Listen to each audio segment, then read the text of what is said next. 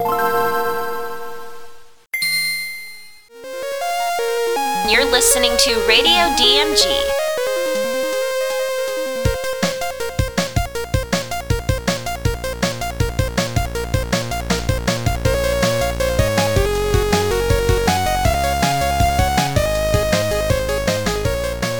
And welcome back to Radio DMG. I am your host, the Dr. Philip Wesley, the mile high mouth, the mouth of the Midwest, with a doctorate in reality and a master's in context.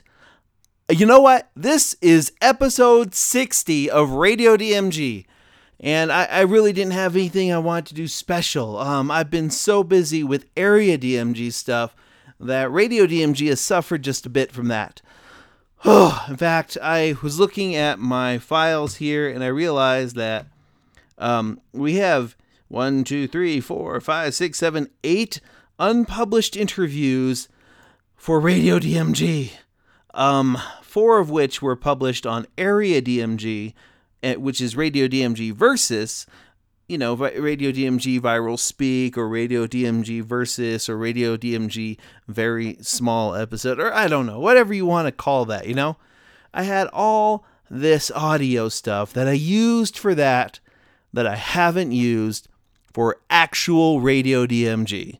So, this episode of Radio DMG is going to be a catch up episode, I guess. I mean, it's episode 60. We've got 60 of these done. Ladies and gentlemen, 60 of these.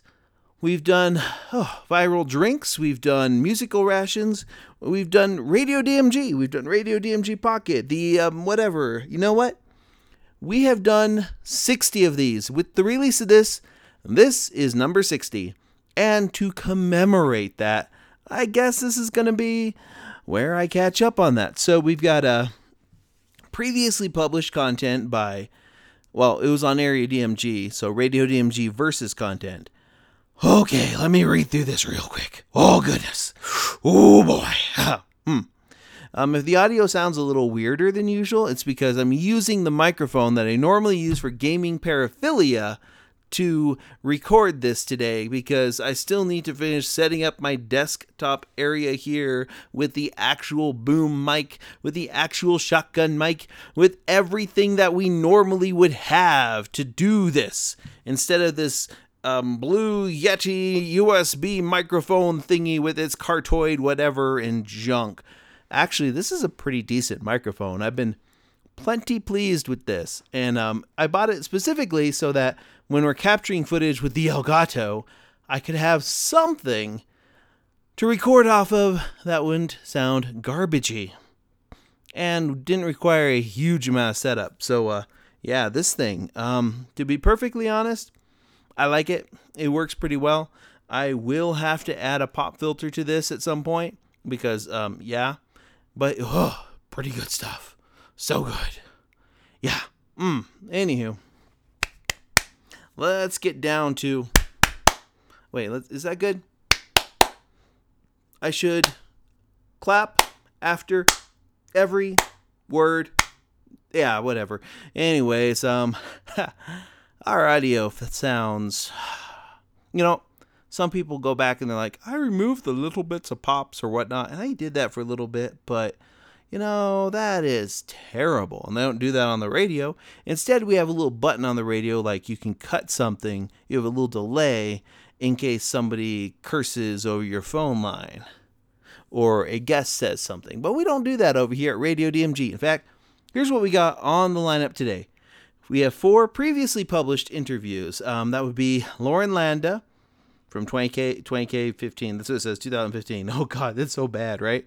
Two years old content. Uh, Lauren Landa, Marisha Ray, Kieran Strange, and uh, Alexis Tipton. And then we have the unpublished stuff that we hadn't put out yet Robbie Daymond, Chris Patton, Richard Epcar, and Sonny Strait. So we have eight interviews for you today. What we're going to do is we're going to what we're going to do is play a little bit of music, the interview, a little bit more music, interview, more music, interview, music, interview, music, interview, music, interview.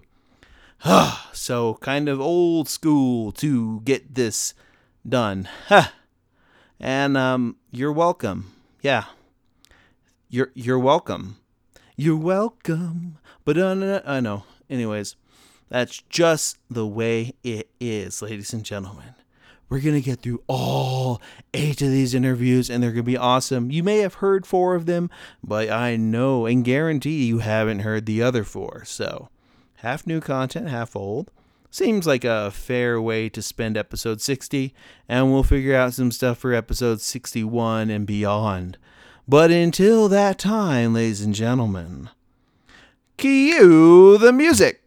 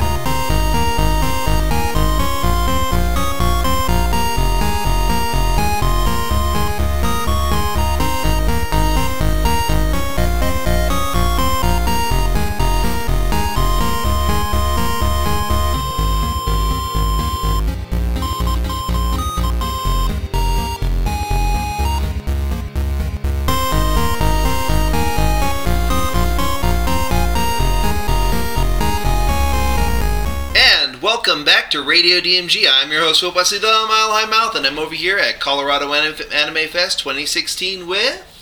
Uh, Chris Patton is my name at this point. Yes. Yes, that's his name at this point. Mhm, mhm. And just in case people might not remember who he is and what he does, I'm going to ask him again who are you and what do you do? I am uh, the son of a poor sharecropper. Oh, Um, but not really. Uh, I'm a voice actor, and I've uh, voice acted for um, a lot of different anime titles. Uh, anyway, so so I've been I've been doing voiceover for 17 years, and I've voice acted for ADV, who have now been reborn as Sentai Filmworks, and and uh, there's an alien being strangled in the background. It makes a really interesting gurgling sound.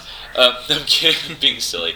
Uh, and so uh, I, I voiced for Funimation, Sentai, Okratron, uh, DuArt in New York. Um, yeah, and I've been in somewhere around the neighborhood of 235 anime, and I, I narrate buttloads of audiobooks and I've done, you know, commercials and corporate narrate, all that stuff that voiceover people do. But primarily I do audiobooks and anime. So Harlequin books and hentai, right? That's right. Absolutely. Absolutely. Yes. I actually have narrated a few erotica titles in the Mm. audiobook world. That was it's a little awkward, but you know, you got to give the people what they want. Absolutely, right? Because those are, books are all about giving people things. Uh, yes, many different kinds of things in some cases. Yes. Yeah.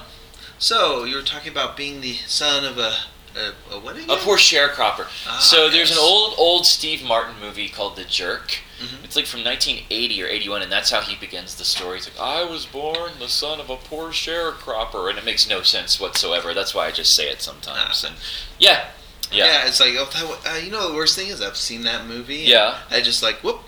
Yeah, we're all like a little bit tired here at Colorado. Yeah, we are on It's the- busy. We're on the third day. It's Sunday, and everyone is, uh, yeah, a little tired.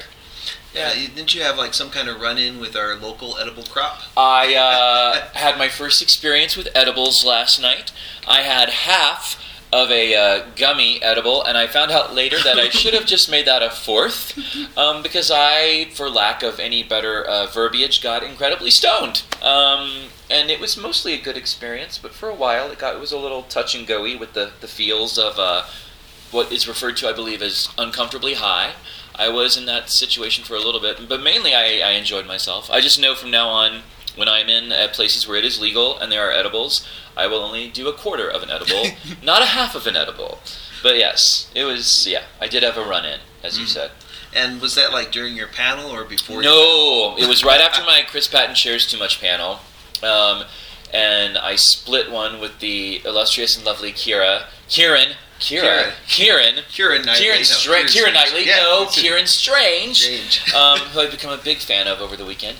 And um, she held hers way better than I held mine, but she apparently is a little more experienced with the product than I am, and so I will use that as my excuse. Um, but I had no, I, um, I certainly feel I don't feel as run down today as I do typically on a, on a Sunday at most cons because I haven't really been run ragged, and I've had an. I've also been a lot smarter this year. Anyone who saw me at NDK 2014 might remember how very very altitude sick all of us were that year for whatever reason. I've been a lot more careful this year with um, just consuming ridiculous amounts of water and not as much caffeine as I usually consume. And I've only over the course of the weekend I've only had three alcoholic beverages, so I've gone a lot easier on myself, and I feel pretty good. And speaking about going easy, what do you think about like uh, the convention so far? This is the first year of Colorado Anime. It's Fest. really cool. I I going to first year cons is always so touch and go. Like you never know what's going to happen. I've been to first year cons where there were 53 people, and I've been to some that were more like this where I heard I don't know what the I have no idea what the final numbers were, but I heard that we got uh, that they got close to 2,000 yesterday, which is kind of amazing for a first year show.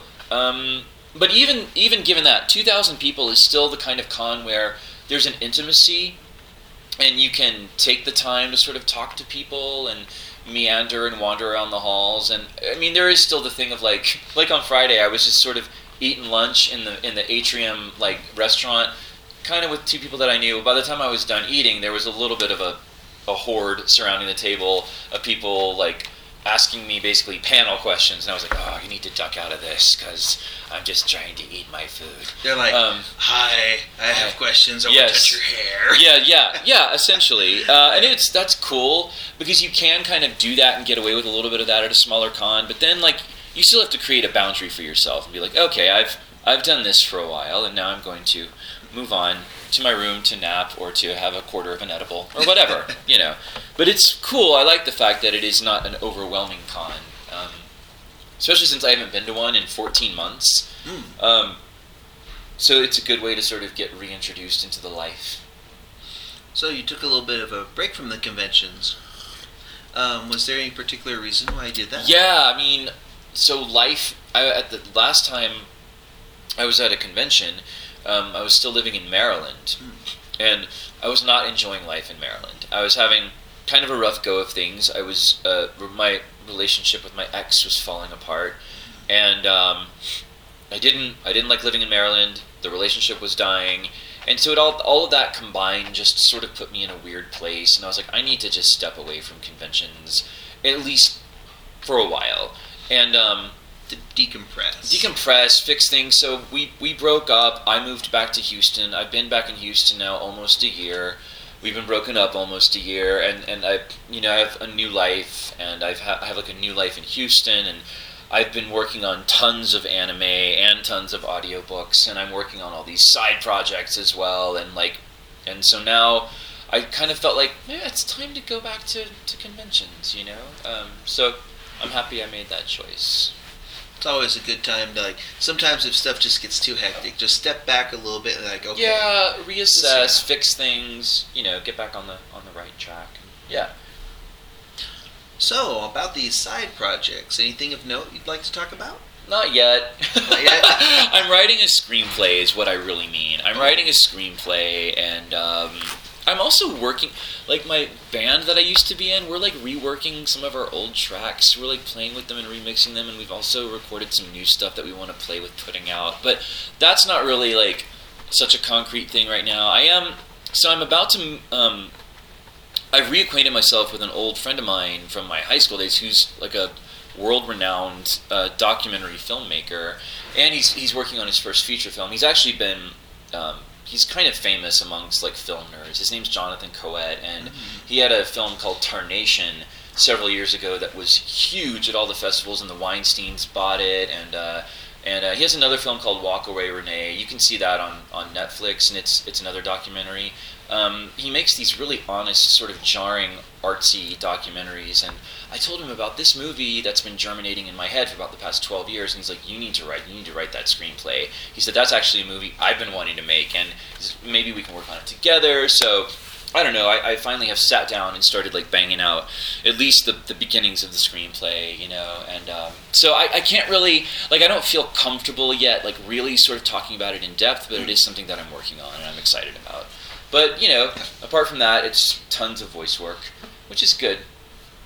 Is there any way you can give us a hint about what genre it is? Kind The of- movie? Yeah. Oh, it's gonna be like a really uh, kind of sort of experimental uh, because I'm gonna want the people in it to have really strong improvisational skills. But basically, it, it's gonna be about growing up as a, a a weird kid in the '80s. Like I've seen all these films that portray the '80s, and they they and they always show the normal side of life back then. There was a whole cluster of us in the '80s who were the weird, like new wave goth industrial kids, and I've never seen anyone tackle that in film. Um, and I think uh, Gregg Araki kind of tries doing that, but you know, he oh uh, Like- Gregg, Gregg Araki, uh, Like Doom what- Generation. Uh, stuff like that. I don't know. I, I, I Oh. hate to say that I don't know what that is. Oh, but I think he did like also maybe I think he did Short Bus, a couple other things. uh, Short Bus is John Cameron that's John Mitchell. Cameron- Cameron Mitchell. Um, John Cameron Mitchell, but if John Cameron Mitchell is associated with him, then I know the kind of films you're talking. Yeah. I mean, Uh, yeah, those are Generation's but, like but but okay, Jonathan Caouette is is friends with all that. Oh, yeah. My friend that I'm talking about, he's like he's friends with John Cameron Mitchell and and that whole lot. So. But I specifically, my legs are so itchy from the, it's like the dry skin. Uh, but I specifically want to make a, a movie about growing up as, as a weird kid in suburban Houston. And like what it was like to be in the, the we had a really interesting underground club scene then. And, and it was a time, like whenever people think about the 80s, they think about like Cyndi Lauper and Bruce Springsteen and Ronald Reagan. They don't think about like Joy Division and New Order and Depeche Mode and like going clubbing and what it was to like have uh, before ecstasy was illegal and and to be a 15 year old getting into like these crazy uh, new wave discotheques like and and it was just it's an alternative scene that isn't much discussed or Joy Division is fantastic. Joy Division, yeah. In fact, last time I, like saw New Order, um, I saw New Order when I was in Maryland, and they finished with three Joy Division songs. It was it was a great show. It was Mm-hmm. fantastic. Did you say you like Goldfrapp? Oh, yeah, I like Goldfrapp. I saw a, a very Imogen interesting. Oh, Imogen Heap, Yeah. man! I like that she's um, she's really taken uh, the changing music business model uh, and and made it work for her. Um, I've heard her sort of talk about that, and she and, uh, and Amanda Palmer both uh, are very savvy musicians and business people that I whose work I really appreciate. If there's little pauses, we're taking their time to drink our coffee down and all that. yeah, caffeine. Yeah, is it's important. early in the morning. It is. Well, it's not, but it just it certainly feels that way. oh, definitely. In Houston right now, it's actually twelve twenty. But anyway. It's like time to wake up. Right. Exactly. Ah. yeah. So that's where I am. So, any particular audiobooks you're working on currently that you'd like to talk about? Man, I'm working on three concurrently. I'm working on um, a Disney title called Momotaro. Hmm. Um, Uh, uh, It's about. Is that like about the uh, Peach type um, character? I, I mean, it's based in that that mythos. I'm not sure yet what the full. I, I'll be honest with you. I haven't I haven't read it fully yet. I'm kind of I'm right in the stages of prepping it for recording. Um, and I'm narrating the newest uh, Julie Kagawa book. She writes like young adult uh, dragon fiction.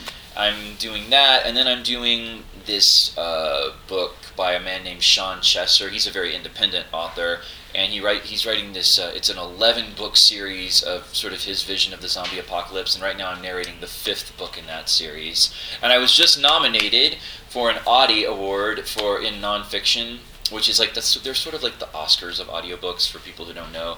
And I was uh, nominated in nonfiction for this really cool book called The Dorito Effect, which is a book about um, how junk food in America has changed our brain chemistry and like how we receive taste and why uh, the author is actually able to scientifically trace America's obesity problem back to the creation of the Dorito, which is really interesting. Oh no! I like Mhm. Doritos. Exactly, and I do too. But that's the, and he says that's part of the problem is like we all love Doritos because they're they're not real food, obviously, and they're very scientifically, chemically made to just to, not to give us nutrition, but to hit our pleasure centers. And because they hit your pleasure centers but don't nourish you, you keep. That's why you can't stop at one chip because nothing is is being fulfilled in your body. So you keep eating until you're Oh, no. stuffed. Yeah, yeah, They yeah. should start doing that same Dorito effect thing to stuff that actually would actually help people, like maybe bug protein or whatnot. Right? Yeah, Yeah. yeah, yeah. like infuse it with it. Right, right, Like, exactly. oh man, I can't stop eating these crickets. Right. yes. Uh, Oh, pass me that roach. Give me that roach over there, and not that kind. Yeah, yeah. well, Dun, maybe dun, that dun. kind. Maybe that kind. Yeah. Hmm. Anyway, so yeah, those are the three I'm working on now, and um, anime wise, I just yeah, that's the problem with animes. You can't really talk about the stuff NDAs currently stuff. Yeah. Um, what have I? What can I talk about? I can't. Re- oh, I can say this, um, and this is going to throw a lot of people for a loop because it's been what five or six years, and anyway, uh, apparently in early March, I'm going to be working on a new show for Funimation, which uh, I haven't worked for Funimation since. Uh, there was I did a couple of shows right after Soul Eater, and that was, uh, no, uh, not what was the show where I played the kid with the wrench, uh, Mm. mobsters, and uh, Baccano. Huh. Uh, after Baccano, I did like two more shows, and since then I've not worked for Funimation. So this is that'll be a new, like whoa, working for Funimation again will be interesting.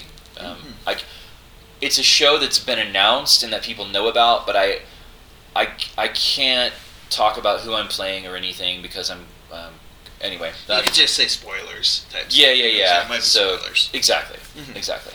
Oh, um, one thing about Colorado Anime Fest, um, they currently are doing a, um, they're doing charity auctions and stuff to support ALS. Mhm. Um, are there any charitable organizations or works that you're working with currently or supporting? I mean, yeah, uh, I did.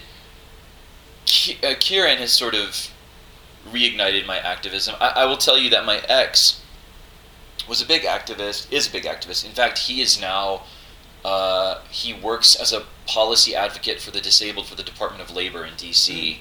Um, so things have gone really well for him in D.C. It's but but the five years I was with him, my life was very inundated, sort of by activism and lobbying and you know, uh, LGBT activism and uh, activism for the, for the disabled community. And so when I when I broke up with him, I kind of really, I just kind of gave my brain sort of a break from all things that reminded me of him, and and a lot of that was activism and and but here lately I've been thinking, you know, what am I?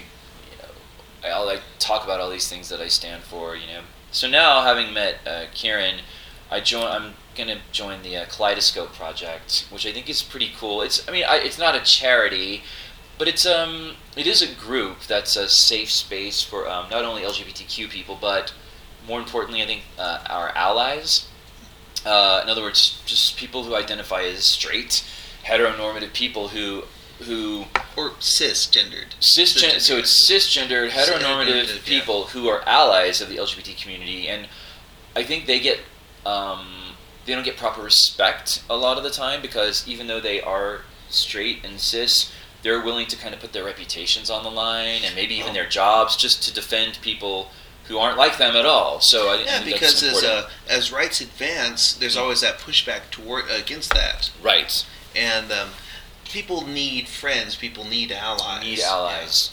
Yeah. and a lot of like, especially younger gay people don't appreciate allies, and there I would kind of like to shine a, a light on that, you know. And um, the Kaleidoscope Project is a place where they've got a safe space to ask the quote unquote stupid questions. You know, like, what do these terms mean?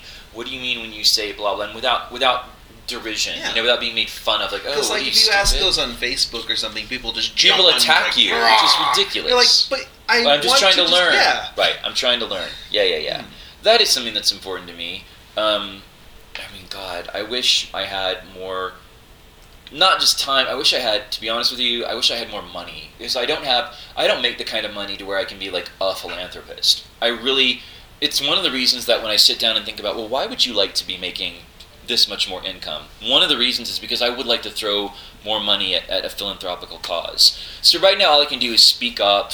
You know, I can go to marches, I can do things like that, but I can't really throw money. at Twitter and social media. Yeah, I can be loud on social media without being obnoxious, hopefully. But uh, yeah, so that's where I am with that.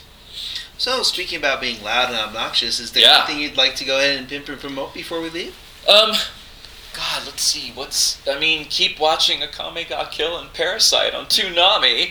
Uh, although I think Akame ga Kill came to some sort of big finale last night. I think. Kind of. I'm he- I'm here, so I but I saw the, the Twitter was blowing up about um, Akame got killed last night. Like something something big went down, and um, anyway, oh, I would like to say that we just got. I think I can say this because so we just got through recently working on the new season of Log Horizon, and I play William Massachusetts, and um, he becomes a much bigger character in this season, and that's I just think it's a really it's sort of like an alternate take on Sword Art Online, um, and I, I think it's a really cool show. Uh, apart from that, I don't think there's anything I can I can talk about just yet. Um, oh well, Black Bullet just came out. I can definitely talk about that. I play the lead, uh, Rentaro, in that, and that's a really really fun show. Oh, and I want to say, as of last week, Ghost Stories is up on Crunchyroll. So With the dub? yes, Ah, so it's good. the right. yes, the, the right dub thing. of Ghost Stories is on Crunchyroll. So go watch the hell out of watch that. I have a Crunchyroll account. Most people who follow us should too. Yes. So where can people find you online? Oh God. So of course the Facebook, and I think it's just well, it's easy. Just put in Christopher Patton. No, no, put in Chris Patton. If they put in Chris Patton voice actor or Chris Patton Houston, it'll it'll pop up. And what is my freaking Twitter handle? It's like it's Chris D Patton. Yeah, that's what it is. Um, and those are the only two. Like I've I've got a Tumblr and I've got an Insta and I've got all that, but I don't. Well, actually, I post on Instagram constantly. I'm Chris F Patton there. That's for Chris Patton. Yeah. Uh, uh, but so, I, so there's Chris F Patton on Instagram and Chris D Patton on Twitter. I got a Tumblr that I don't use. Um, what else do I have? That's it's bas- basically it. Instagram, Twitter, Facebook. Yeah. And thank you very much for doing this interview. Um, Yeah. Thank I'm you. your host Philip Wesley, the Mile High Mouth, over here at um, Colorado Anime Fest 2016 with. Chris Patton. And until that next episode comes out, you are now caught up. Woohoo!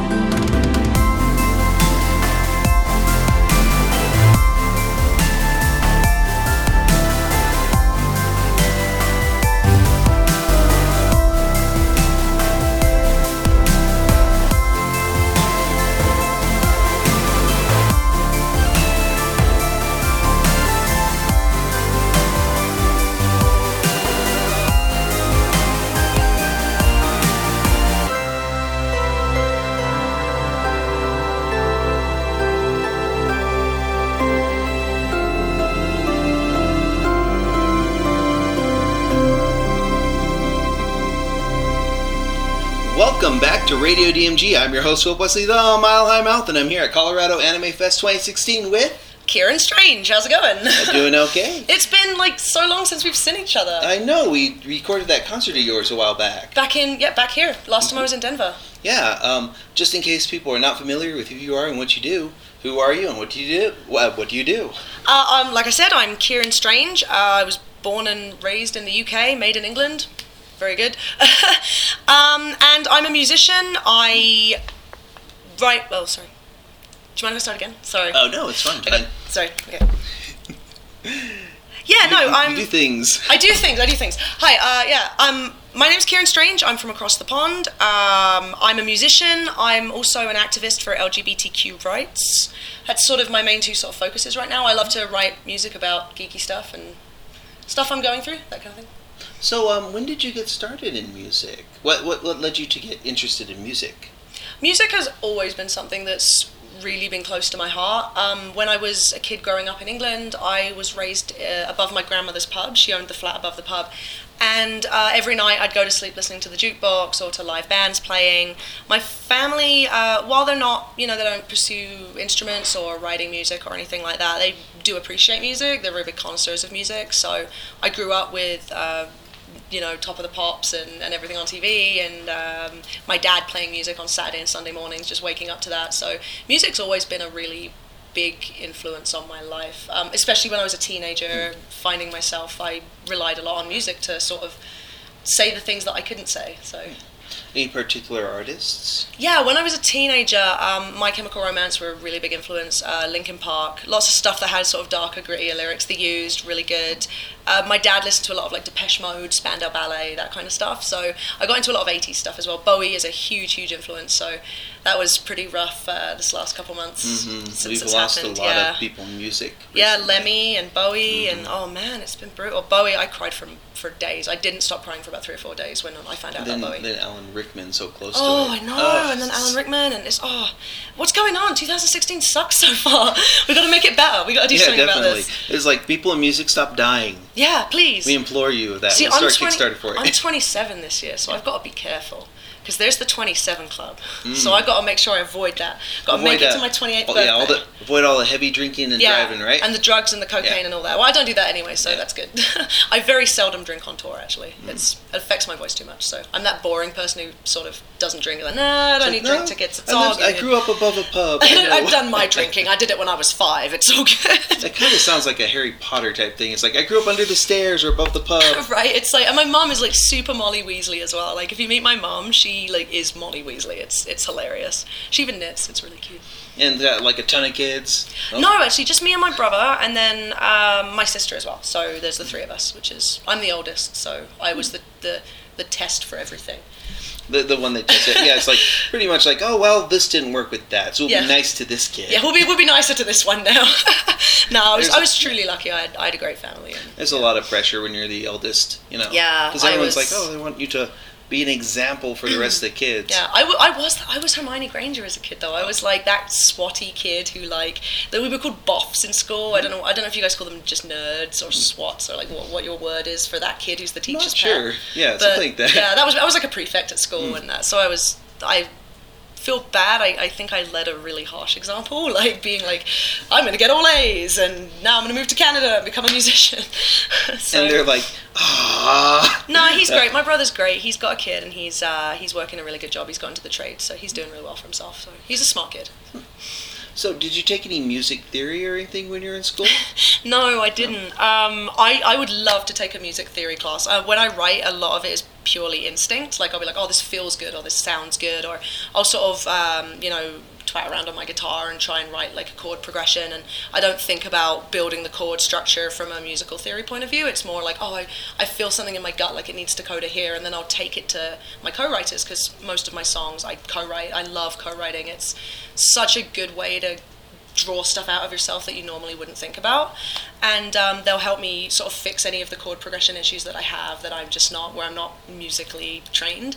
But I'd love to take a theory class. I think of all the classes you could take if you want to be a musician, uh, music theory is great, and also just business management is like super useful to have because I went into this knowing nothing about business, and now I'm okay. It kind of sneaks up on you just yeah, bit. you're, like, wait. oh gosh, I have to market myself. What is branding? Like, I changed my hair color, and people got really angry at me, and were like, no, you have pink hair, and I was like, oh, okay, branding is a thing apparently. Oh, yeah, there's actually a pretty good series of those called like guerrilla marketing, guerrilla branding. Oh, cool! All those really? things. They're pretty oh, good. wow, yeah. interesting. There's so much online. Like people always ask me, like, how do I get started as a musician? And my one thing I would say is read ebooks. Read ebooks about social media, about uh, crowdfunding, about how to tour, like how to write music, like connect with people in your local area. Like a lot of people think go for the X Factor kind of thing, but it's, it you know, you're way better off just.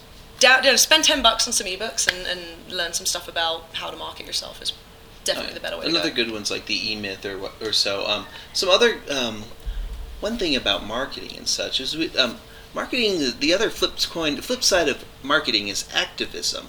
And um, I heard you're starting something recently. Yeah, that I stumbled into it because um, I've I've always sort of had um, I've always not really known what's going on with myself gender wise, and um, I came out as uh, at the time bisexual, but now I believe pansexual uh, when I was fourteen.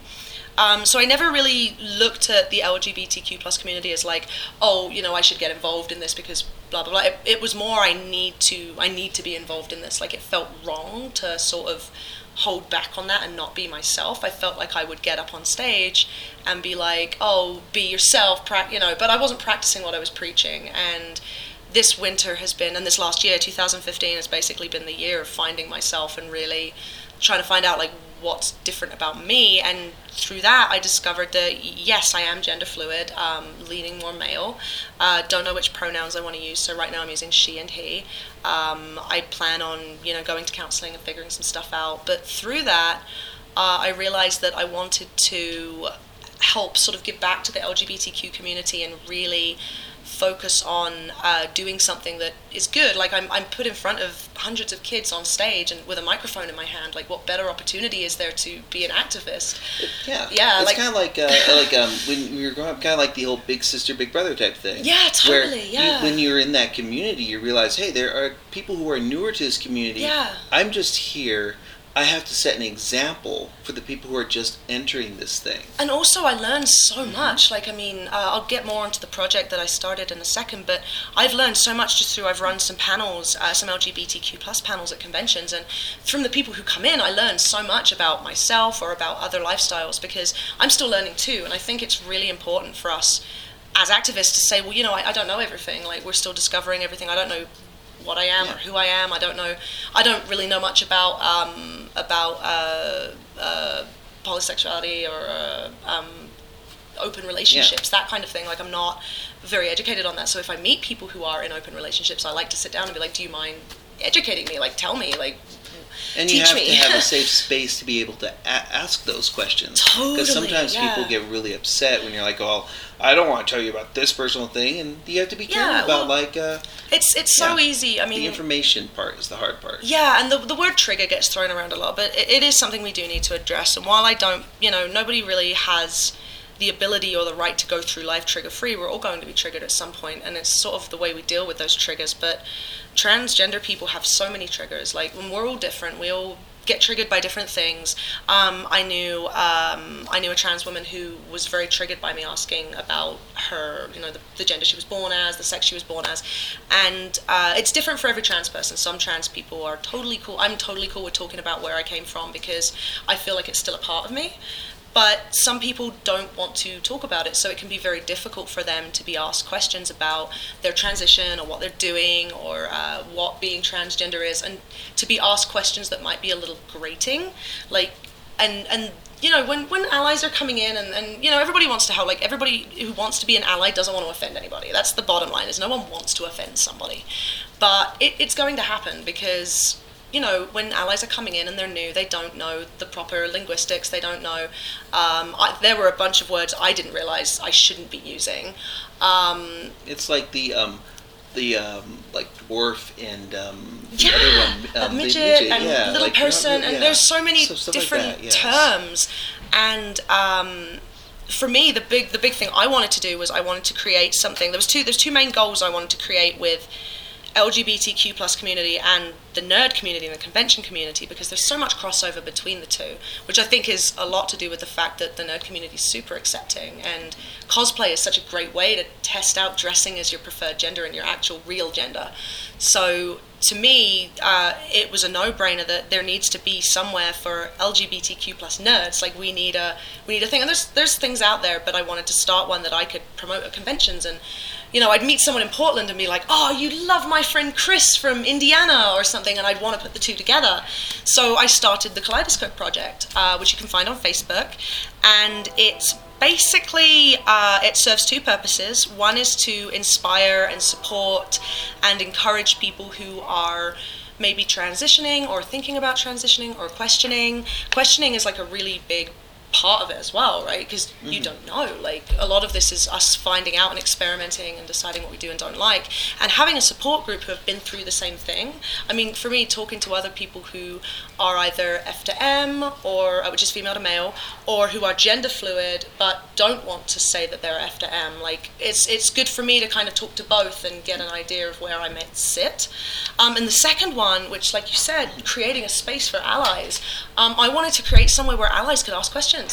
Um, because allies are going to ask questions, and I've done it. I've offended people. Like I've accidentally offended someone. Uh, one of the questions we got asked was. Uh, I, I think the phrasing was uh, a man trying to become a woman, and you know we gently explained like we don't refer to it as this because it's it, then we explained why it was disrespectful and he was really grateful that we had explained it and you know if he'd been screamed at by somebody then he Yeah. might go well It's the f you yeah, i don't want to help you out yeah That's that doesn't like that doesn't that doesn't build any positive relationship with that. And speaking of positive things, um, what do you think so far of uh, Colorado Anime Fest Oh 2016? man, I love it. You know what? The amount of people I've seen walking around, and I've we've, I've just been like, you know, because when I see attendees, I'm like, oh, how's your con going? And they're like, it's really good. I love it. And I'll be like, it's amazing. I can't believe it's a first year con. And I people have gone, know, it's a first year con. I know there's It's- just this great energy about it, Really? right? It's. I mean, Um, I got here on Thursday and I was I was in a down place. I wasn't feeling good, and I was Oh. like, how am I going to get through this weekend? By Friday afternoon, just lifts you up. yeah, man. By Friday afternoon, I was just like, I was in my zone. I was just so happy. Like everyone has such like the staff and the volunteers and every guest here is a sweetheart. Like everyone's super lovely, and like all the staff and the attendees. Like everyone's just so. Everyone's just happy. I don't know if it's because it's so sunny here. Oh yeah, it's, it's been really really nice. it's this, been this really weekend. nice. It's cool. Um, yeah, Colorado's brilliant, brilliant, uh, beautiful around here. Um, one thing I've noticed at a lot of these conventions is there is that energy about that, that Mm-hmm. just that great energy, and I think this would fall into your Kaleidoscope project as well. In that, um, when people leave the convention though and go back to their quote normal end quote li- um, lives, Mm-hmm. Reality. where they're dealing with family or bullies or school or work or whatnot, they tend to just lose that energy Yeah. completely and flatline, kind of a p- post-con depression. it's con depression. How would yeah. you expect? How how um how would you suggest they help deal with it? How what would you suggest people do to help deal with that? Uh, my big thing, like, cause I get major con depression. Mm-hmm. Um, the thing with me is because I do like a bunch in a row, is like I don't get it until right at the end, and I get like five cons worth all at once. The one thing that always, because like the drive home, I'm always really buzzed, and then you get home. The one thing that really inspires me to keep going is like that energy you feel when you leave the con and you're like next year I want to do this cosplay and we're going to do this and I want to book this room and like maybe I'll think about doing this or running this panel. Like don't wait. Just like start planning. Like start planning how you're going to do that cosplay. Um, make friends at the conventions. Uh, find them on Twitter. Um, Twitter has a great listing feature so you can just basically take everybody you've met at conventions. That's what I do, and list them. I've got a list that's like cool people I've met at cons or something like that. And so I've, you know, I can keep in contact with them, and you, you know, the social media is so cool. You can Um, just keep that energy together, going, yeah, like can keep it going it online. using the social media. Just keep swimming. Yeah, totally. And Yeah. all of the cons have, um, at least most of the cons I go to have Facebook pages and groups. And the groups are great. The pages are more for the cons to advertise, but the groups themselves, I'm pretty sure Colorado Fest has a group. Oh, yeah, definitely. Yeah, and well, with the social media girl we have, it Yeah, definitely has a group. She's magic. Oh, definitely. Oh, she's so good.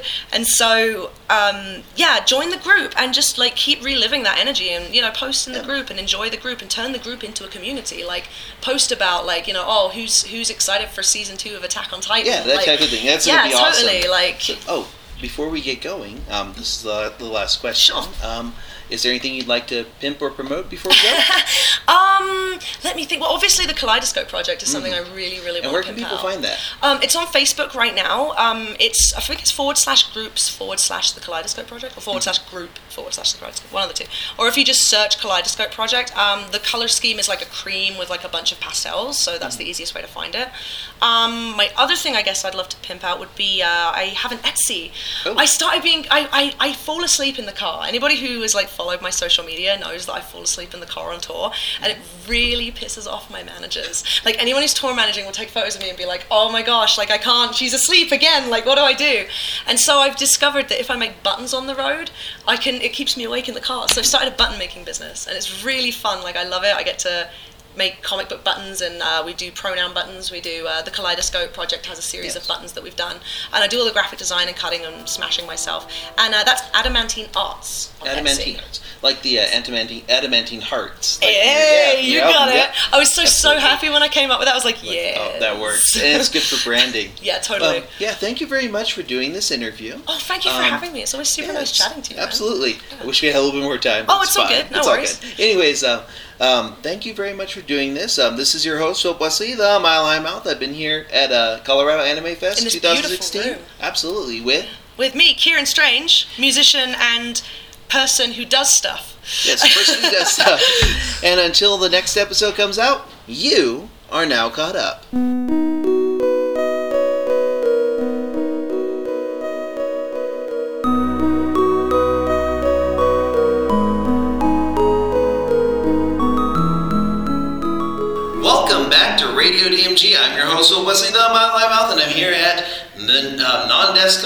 2016. It's their 20th anniversary, and I'm here with, Alexis Tipton. Hi guys. just in case our studio audience doesn't know who you are and what you do. Who are you and what do you do? Um, my name is Alexis Tipton, as I said, and um, I am a voice actress based out of Dallas, Texas. Um, I work predominantly for Funimation Entertainment, um, dubbing the anime. Um, I also do work for OkraTron 5000 Studios in Dallas, Texas, um, and I also work for uh, studios out in Los Angeles, dubbing video games and anime. And uh, I'm also a uh, film and theater actress as well. So, what attracted you to acting and theater? Oh goodness. Um, well, I did get my start in theater. Um, I started as a very small child. Um, I think I kind of didn't have a chance because um, my mom is very, and always has been, even before I was even a thought, um, has always been very involved in the arts. She's kind of an artistic jack of all trades. She does it all. Um, and uh, so between that and the fact that my dad and a lot of members of my extended family are also very supportive of the arts, um, I was very lucky to receive a lot of um, culture from a very young age. Uh, you know, ballet, live performances, um, museums, all kinds of things. And so, um, you know, I was, I was very much touched by that world um, from a very young age. And uh, my very first live performance of any kind that I ever saw was um, a professional touring company of the Nutcracker Ballet. And when I saw that at the tender age of three years old, um, I knew that I wanted to be up on stage doing something. I knew um, I didn't understand it because I was, I was so young, but I later discovered that I it had given me this amazing feeling watching this story live and, and experiencing what these amazing, incredible dancers had to offer. And I knew that in some way I wanted to be able to give that feeling that I had received to other people. Um, maybe not through dance, maybe, you know, I'm still kind of trying to figure out what I wanted to do, but um, from a very young age, I knew that there was power in that, and um, I wanted to be a part of it. So um, my mother, being who she is, uh, very much encouraged that. Um, and I started studying theater and found that I really loved it and have just continued since I was very small to, to learn and to grow. Um, and it's just it's just been an amazing part of my life. It is my life. What was your first performance in theater? Oh goodness, my if you want to be real technical, my very first performance in theater was in kindergarten when we did um, a Peter Rabbit uh, play, and I was one of the three sisters. I think it was Flopsy, Mopsy, and Cottontail, and I think I was Mopsy. Um, but my first true play was uh, in third grade. Uh, my school, I grew up in Kansas, uh, my school had this tradition of every year the third graders would put on the same play, so like we knew it was coming. Um, and it was a it was a Western retelling of Cinderella called Clementella. I know. It's, it's got one of those little um, carriages with the fringe and the Surrey on top. Yes, It's instead of a glass good on top. slipper, it was a silver cowboy boot. But um, I got cast as Clementella, and it was a lot of lines. Um, it was actually kind of a lot for a third grader to handle, but like, I was so excited, and after we did it, I was hooked. Um, and just kind of continued from there. But yeah, Clementella. What part of Kansas? Wichita, Wichita, Oh. Kansas. Yeah, I was born in Wichita, Kansas, and I lived there until I was nine. So, in the only two actually inhabited sections of Kansas. Right, yeah, it's big enough to be on a map. So there was that. Could have been worse. I've driven through Kansas so many times. I'm sorry.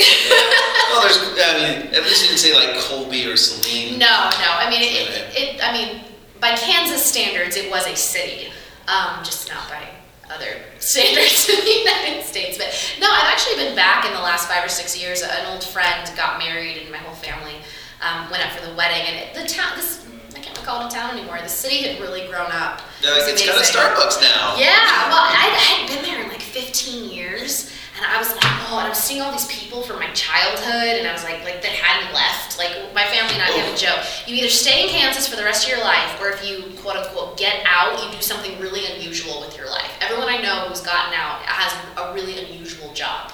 Um, so yeah. Escape from Missouri. There you go. So, Yeah, you feel it. Yeah, you feel my pain.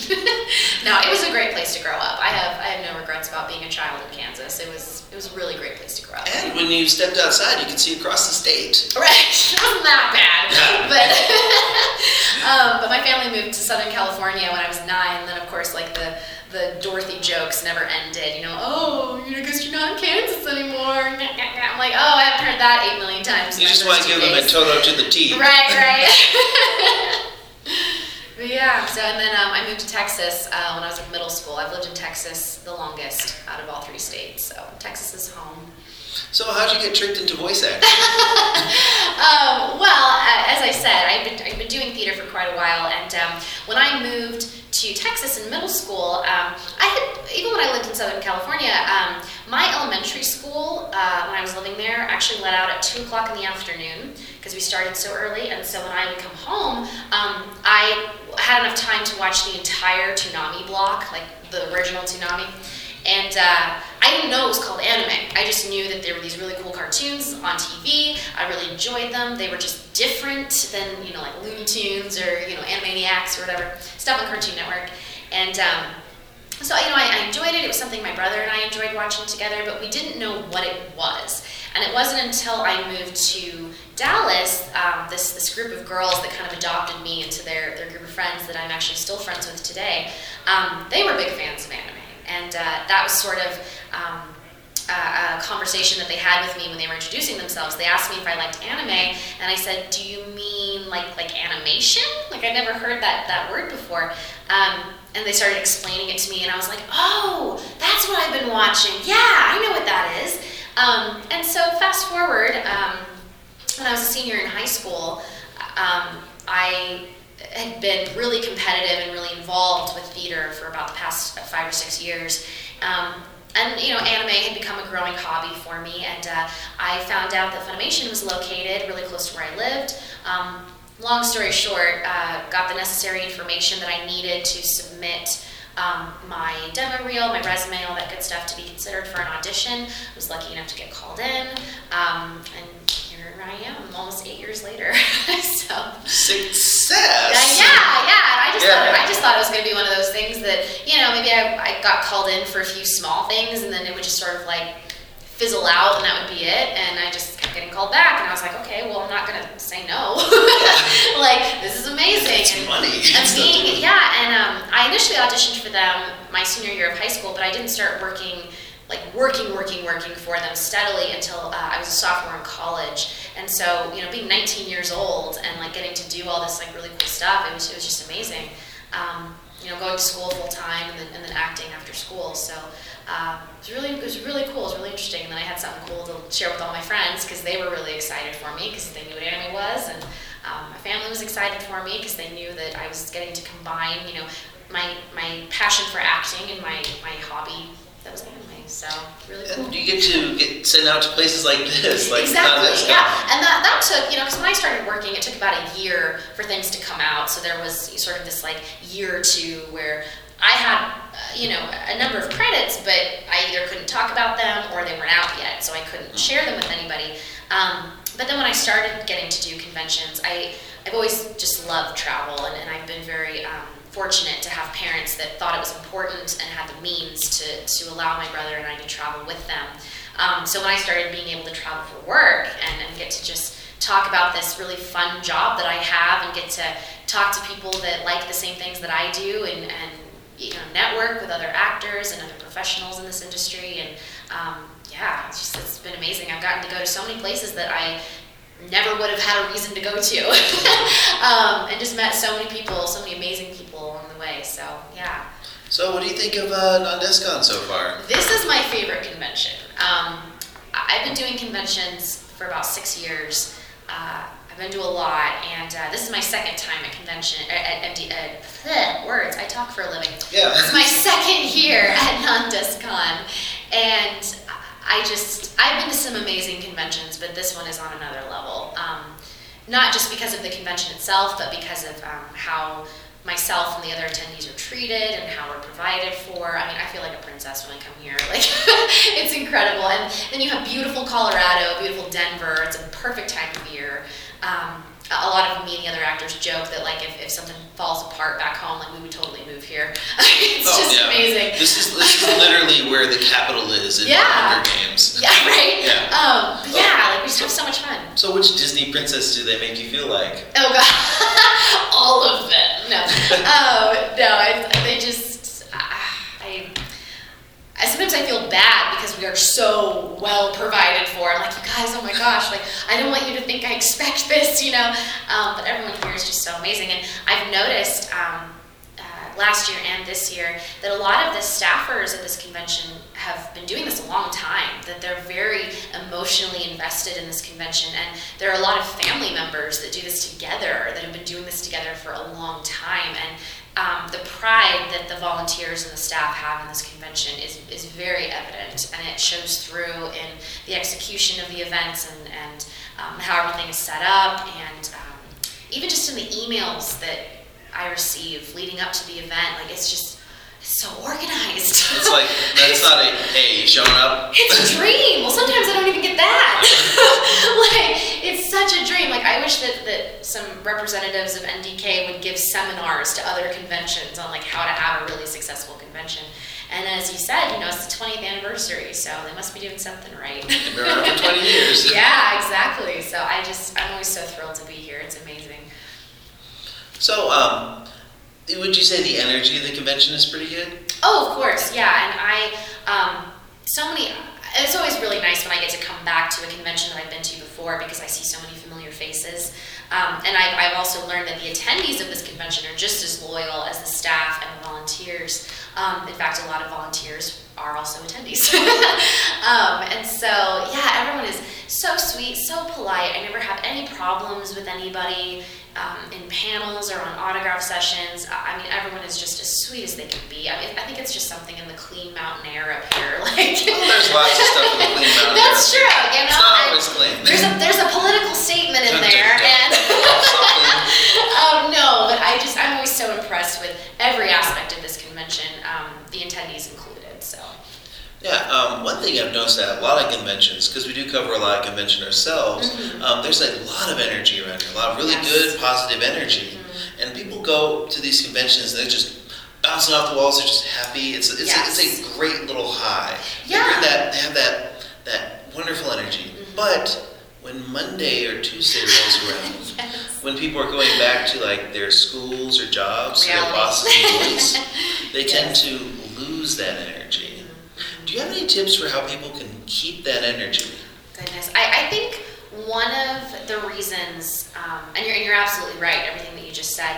Um, I think one of the reasons why Nan Desu Kan and conventions in general, especially successful conventions that, that, that provide a wonderful space for attendees to, to come and you know let, let their, their freak flag fly, you know, and, and, and um, express the love for their fandom or fandoms, um, is that unfortunately, and it, I think it is becoming better. I've certainly seen a, a change even in the last few years. But unfortunately, with so many pop culture things, there there is the you know the the word nerd associated with it, and there are people that want to bully people that um, are interested in anime or Disney or sci-fi or what have you. Um, and luckily, you know, quote unquote nerd culture is becoming more mainstream, and so I think that's that's sort of pushing the bullies out.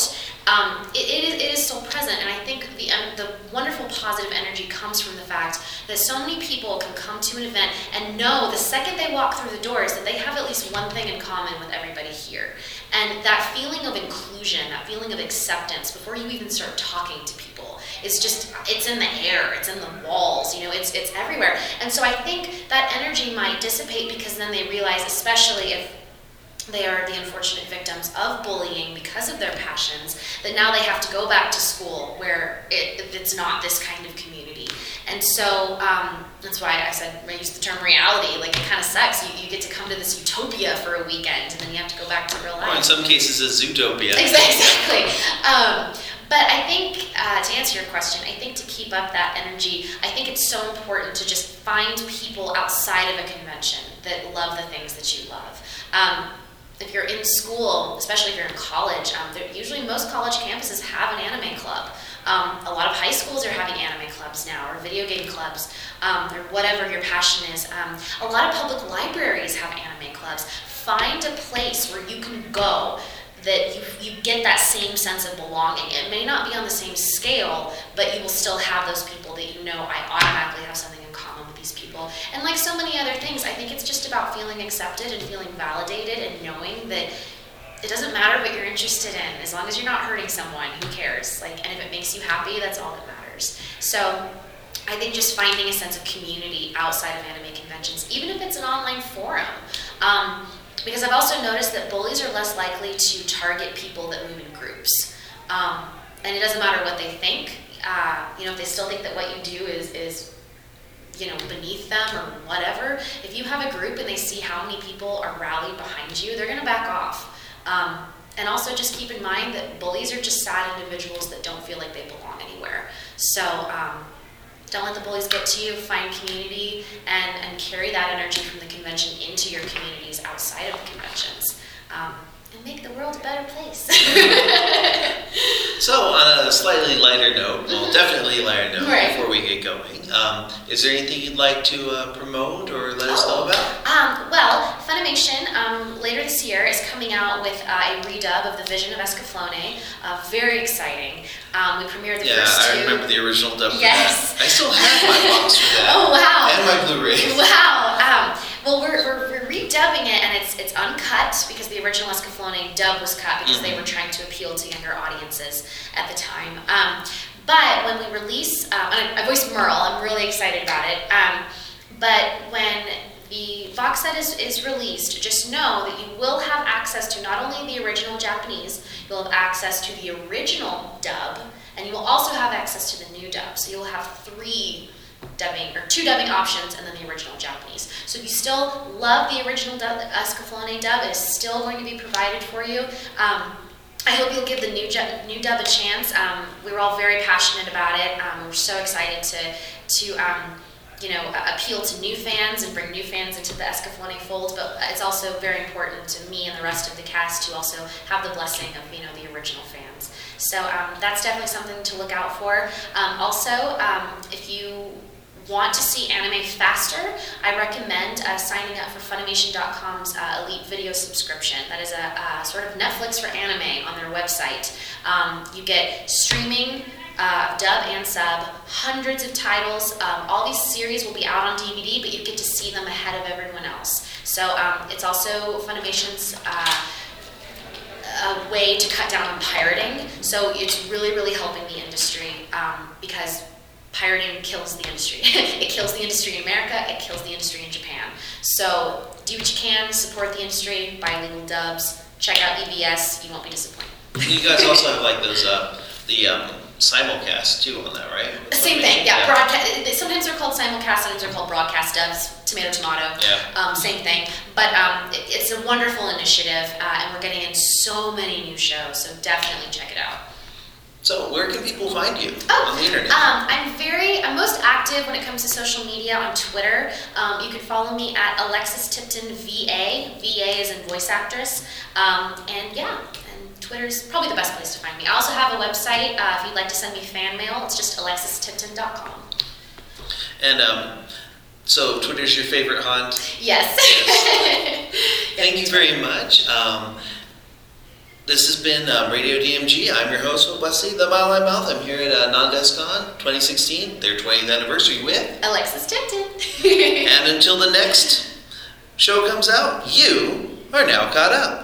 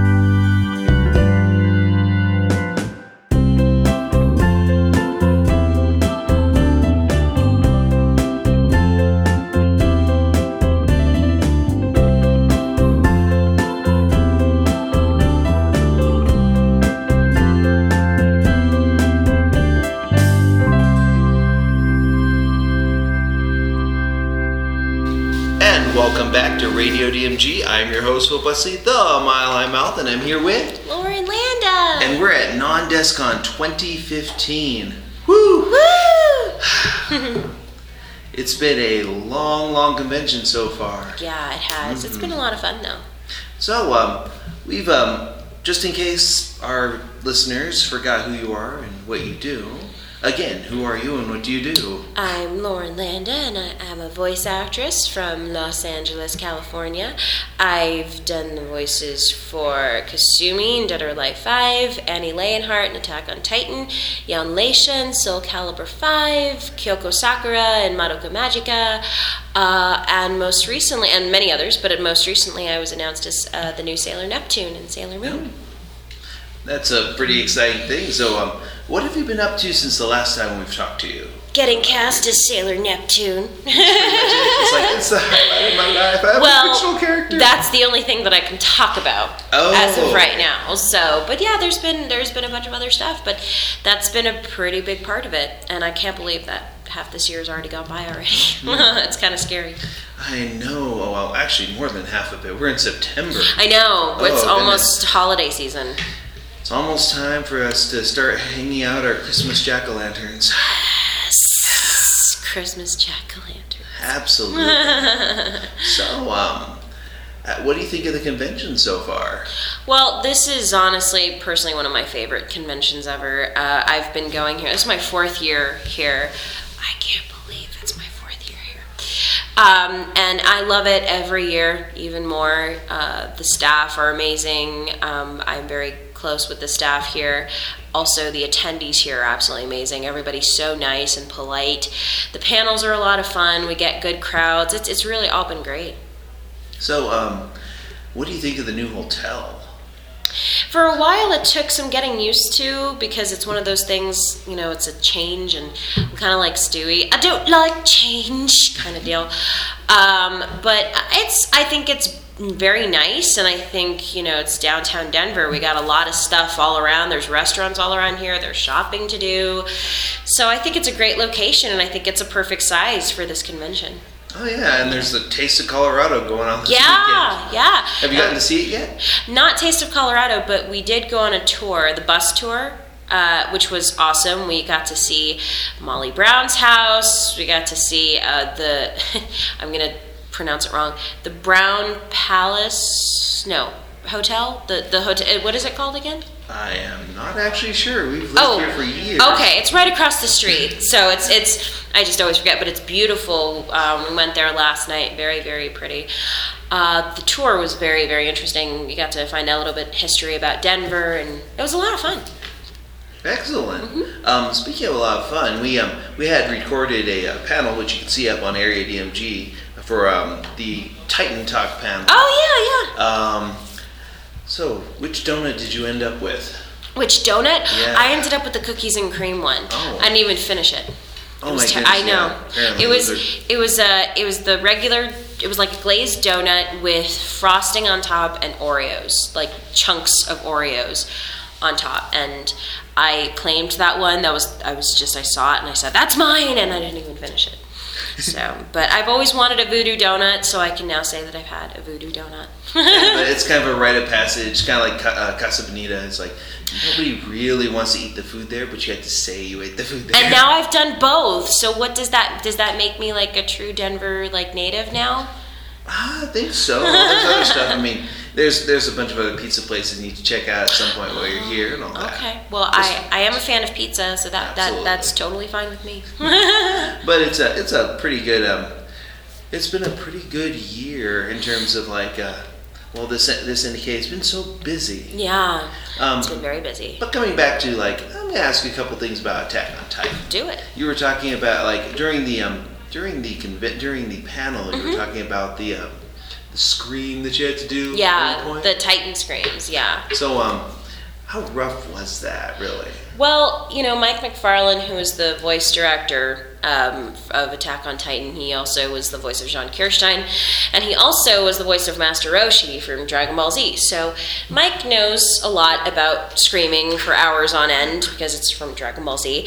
So he he knew that it wouldn't be easy, but he knew that I could do it, and uh, we scheduled kind of a I don't want to say a separate session, but we had set specific times for all of those screams. And if you remember in the panel, we talked about, you know, when she screams during the final battle, she's grunting, she's screaming, she's attacking.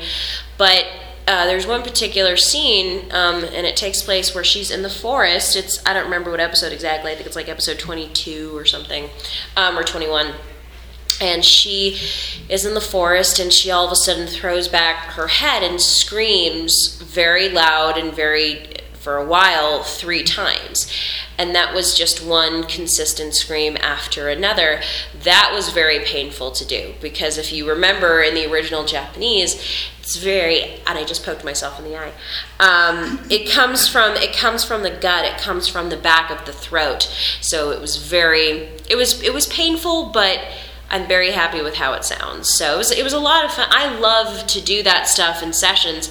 It just hurts. it just hurts to do so.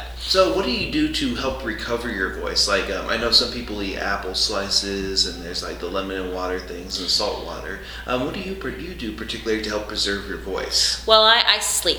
Um, sleep is very, very important. Resting it is very important. Don't overuse your voice. Don't talk so. mu- Don't talk too much, which is an issue that I have um, because I love talking to people. But uh, most of the time, tea, hot tea, and, and lemon will help. Also, um, uh, I don't remember the actual Chinese name for it because I'm a horrible person, but the Hulk juice, which uh, Fred Fred Tatasciore used. Um, I'm sorry, Fred Tatasciore? No, the original Hulk.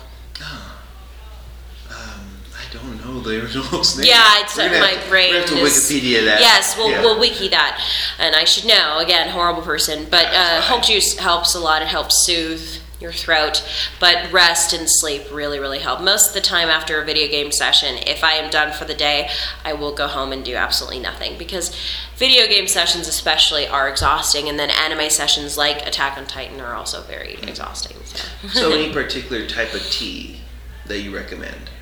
Oh gosh, I have no idea. I'm not an expert on tea. Whatever tastes good to me. But peppermint seems to be the the one that a lot of people like. So Because of the uh, menthol and such in it? yeah. I think so. And peppermint just tends to have a lot of healing qualities. I think so. Yeah. Yeah, it just clears everything out. Yeah. Exactly. So basically, I'll get to eat a candy cane or something when I, you know, when the holidays come around. So, um, with like Attack on Titan, I guess spoiler, your character's a villain. yes. Um, when do you ever find that um, people online tend to not separate you from the villain? As in, um, how do you deal with the occasional super fan that's Mm-hmm. just a bit really annoyed that you killed off that particular character and then just wants to take that out on you on Twitter or whatnot? I've How never dealt. I've never. I've never dealt with that. Um, I hate Twitter personally. I'm not a fan of Twitter, and all of uh, my pages are private. So I actually don't have any fans on either page, uh, simply for that reason. Um, I, I love what I do, and I love nerding out with fans. But that doesn't necessarily mean that you know, Yeah. you know. But I understand when you love a show so much, you know.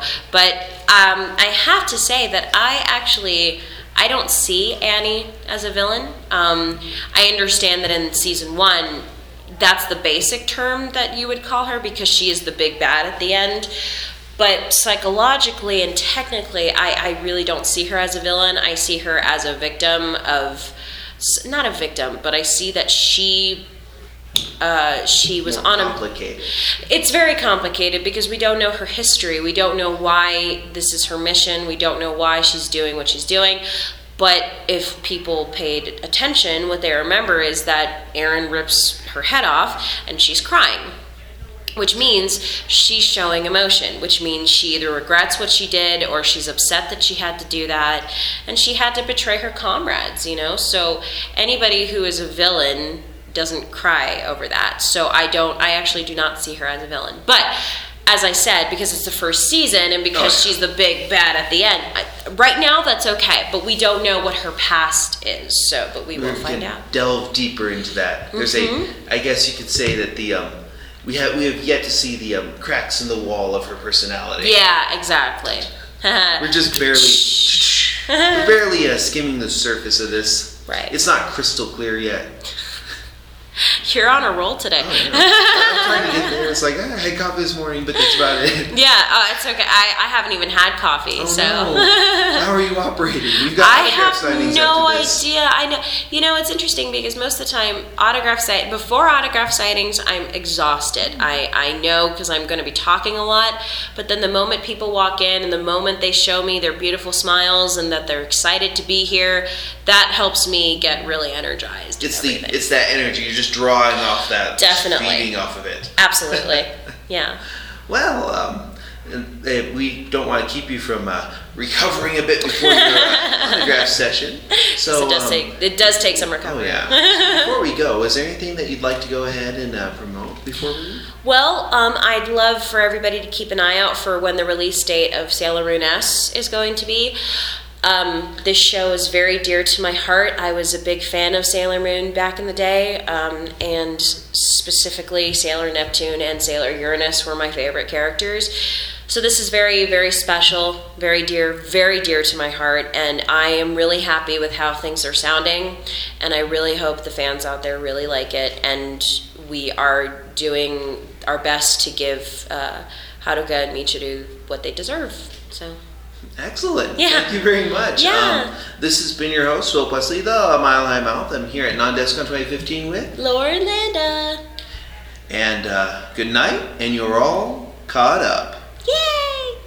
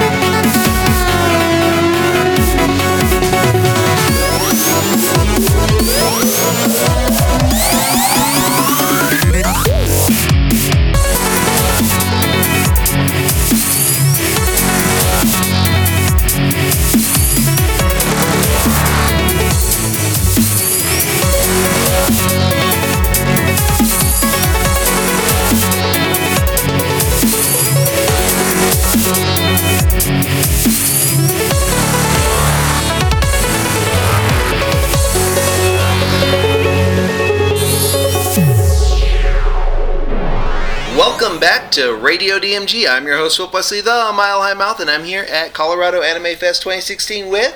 Marisha Ray, thank you so much for having me. You're welcome. And just in case our audience isn't familiar with who you are and what you do, who are you and what do you do? I ask myself that question every day. Um, I am a voice actor and actress out of Los Angeles. I'm also a host in the kind of geek sphere of the entertainment industry, and you can also see me on Geek and Sundry's Twitch show Critical Role, where a bunch of voice actors play Dungeons and Dragons on Thursday nights. And you you participate in that one, like as the uh, I do. One of the players? Yes, I am a half elven druid named Keyleth, uh, who's kind of the moral compass of the group that is still trying to find herself and figure out who she is. But uh, it's a great cast filled with amazing, amazing, talented voice actors. Um, and Matthew Mercer, another talented voice actor, is the dungeon master. Uh, but yeah, Liam O'Brien, Travis Willingham, Laura Bailey, just to name a few, are a part of the cast. And it's, it's quite a blast. So, um, how did you get interested in this industry, the uh, voice acting and such? Uh, well, I um, I've been a video gamer and a comic book nerd my whole life. So my my dad has pictures of me being three years old and playing Super Mario Brothers, and I could kick his ass on most games on the NES, which was great at the age of three. And um, I did a lot of theater acting on the East Coast and grew up acting and doing theater, and then came out to Los Angeles, and my worlds kind of started colliding after that. So I, I started hosting in the video game industry and doing press work and things of that nature. And then from there, I continued with my acting and doing host eh, or host work and press work in the video game industry led me to meet a lot of people, including voice actors and directors. And then from there, I kind of made a reel and it took off from there. Voice acting has definitely probably been the path of least resistance that I've found in Los Angeles thus far. Sometimes, sometimes you don't, you just don't know until you try. So you did a lot of video game press. Um, who are you with originally? Like with those? Um, I, I worked for um, a company called, uh, uh, hang on, wait a second, what was the name of that company? Oh, sorry, sorry, sorry. Crave Online. I started working with Crave Online first and hosted a show called The Grind for them, and, which was sponsored by Alienware. So I was kind of with Alienware for a little bit and was freelance for a while. I would kind of just work with different press outlets whenever they would need me. A lot of times I would go to conventions and cover conventions for them. Um, and yeah, from there I actually ended up taking an improv class and met a lot of other people who were also in the industry just by happenstance and made contacts and kind of went from there. Oh, so you mentioned that like you um work you um grew up kind of in the, the doing a little bit of theater stuff and all that. Um, what are some of your earliest memories of the theater? like, do you prefer musical theater over normal theater? or What? Um, I actually I prefer experimental black box theater. Oh. I've done a lot of musical theater, uh, but some of my favorite productions that I've done are the ones that are in a tiny little black box theater with like 50 to 100 people seating. I love the intimacy that black box theater provides. Um, so one of my favorite productions that I've done, I was um, I did a production of Danny in the Deep Blue Sea, where I was Roberta, which is a phenomenal play. Um, let's see what else. I've done some Shakespeare in black box theater, which is really fun when you when you take Shakespeare and kind of condense it down and make it more experimental. Then of course Shakespeare just lends itself to so much new ways of interpreting it. Um, so I did a, a production of Midsummer Night's Dream in that way, and I worked a lot with the Actors Theater of Louisville back when I lived in Louisville, which um, they do the new plays every year, and they've got a, a pretty good reputation for for burgeoning actors and theater actors. And yeah, I did a lot of stuff in New York. Did a few musicals in New York off Broadway.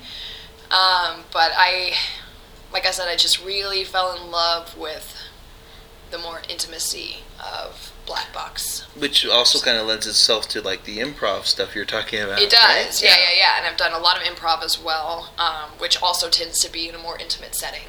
Um, I just I like when you can feel the audience that close to you, and there is definitely a give and take in theater of energy.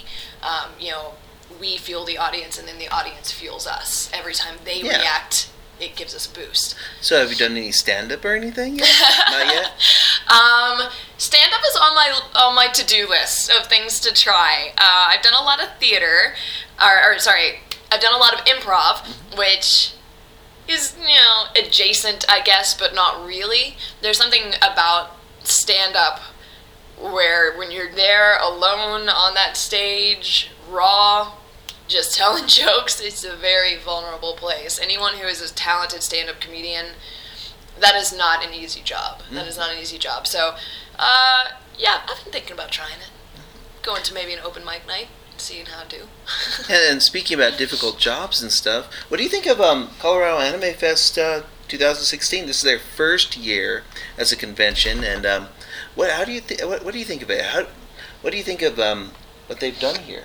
For a first year convention, it's been phenomenal. Uh, it, it actually doesn't even feel like a first year convention, which I think is very impressive. Because so many conventions are about camaraderie and, you know, it, it's not just about coming to see the things that you enjoy, but it's also about the community. You know, you are surrounded by people who know and love the things that you know and love. And that I think is more a part of a convention than what a lot of people will give it credit for. Um, finding your people, you got to find your flock. And I think this convention thus far has really lent itself to that. And you see, you're already seeing so many people group up and get together and have their hangouts afterwards and and that's what a con is to me it's uh it's like the modern day equivalent of like a, a church like an anime church is how i feel about them Yeah, so far I've, I've noticed the response has been pretty good from the crowd. The only only thing I've heard anybody say is that they wish there were more vendors who sold manga here. That's about it. interesting i actually Yeah. haven't made it down to the dealer's hall Oh, you haven't I've been, yet? I've Oh, you're missing out on. There's this one booth that's got like all these. They they sold out of their little ice cream narwhals. what Yeah, they had ice cream narwhal plushies. oh that's so damn cute I know, right? they sold out of those really quick. i'm sure They have all sorts of other things too, like a um, alpaca, alpacas and stuff like that. So it's definitely worth checking out. i'll have to do that i'll have to do that especially uh now that it's sunday and Oh, the schedule might lend itself Oh, another thing to check out is the uh, charity auction. They're doing. Yes. They're doing a for their charity. the- they're covering ASL, ALS. or, yeah. ALS. ALS. ASL, American Sign Language, Yes. ALS. Uh, just pretty much all I know is water. yeah. I know hot dog. and, um, yeah. And then like uh, Creed taught me um, that that particular movie taught me all sorts of curse words for it. Yeah, yeah. but yeah. But um, um, ALS is the charity they're supporting here. Are there any certain charities or anything currently that you're active in or supporting? Yes, actually, um, Critical Role is currently sponsoring a charity called 826 LA. Um, and there's actually there might be an 826 branch in your city. I don't know if there's one in Denver.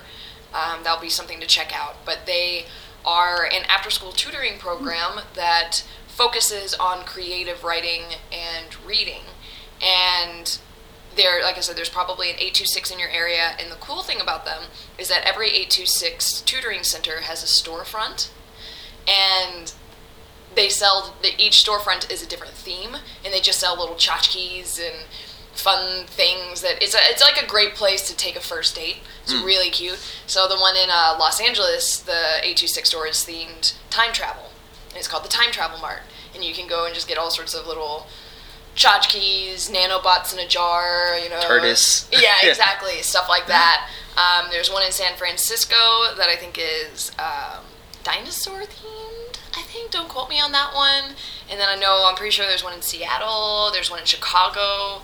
Um, the one in New York is superhero themed, which is very appropriate. Uh, but yeah, 826 is a great organization that I'm in love with. And if you don't want to donate to their cause, I implore you to go down and tutor a kid. Um, you know, Because volunteer. reading, um, reading and literacy is something that America's a bit behind in. We need to Yes. improve more of that. Yes, and I and, and reading. I mean, it's it, it's so important for everything going forward. I mean, you know, of course, knowledge is power, and you know they they put you through arithmetic in high school that you'll never use. Um, but reading and creativity. And, and just like creative writing, I think is such an important outlet and such an important skill that it doesn't matter what career choice you go into. It's important. It's it's important for people to still be able to use their imaginations even into adulthood.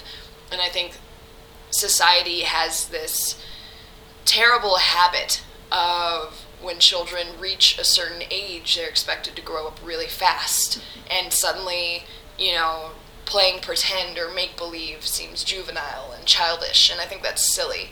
You know, it's uh, like there seems to be a very hard That's why board line. games are there for adults. You know. Exactly, Yeah. exactly, and why I love Dungeons and Dragons so much, and why I'm thrilled to see the resurgence of all these tabletop RPGs Yeah. because they're giving adults permission to play pretend.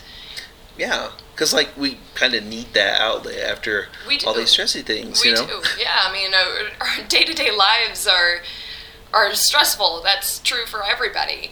Um, and you know, there's a reason why games like World, World of Warcraft are so popular. In Second Life, it, you you create an avatar, and you can do all of these things. You can you can be a successful warlord in World of Warcraft, where in real life you might just Yeah. you know who knows what you're doing. You might be unhappy in your job, and I, and that's why I love Dungeons and Dragons as well. And and I, I love I there's so many more schools now. Now that Dungeons and Dragons is starting to become more socially accepted, that are starting Dungeons and Dragons clubs, and they're like running games for kids in elementary school, and they've done you know there's been a lot of studies done that prove that Dungeons and Dragons help with social skills, building you know real life interactive skills with people because you're exercising those in game that you can then take to the real world.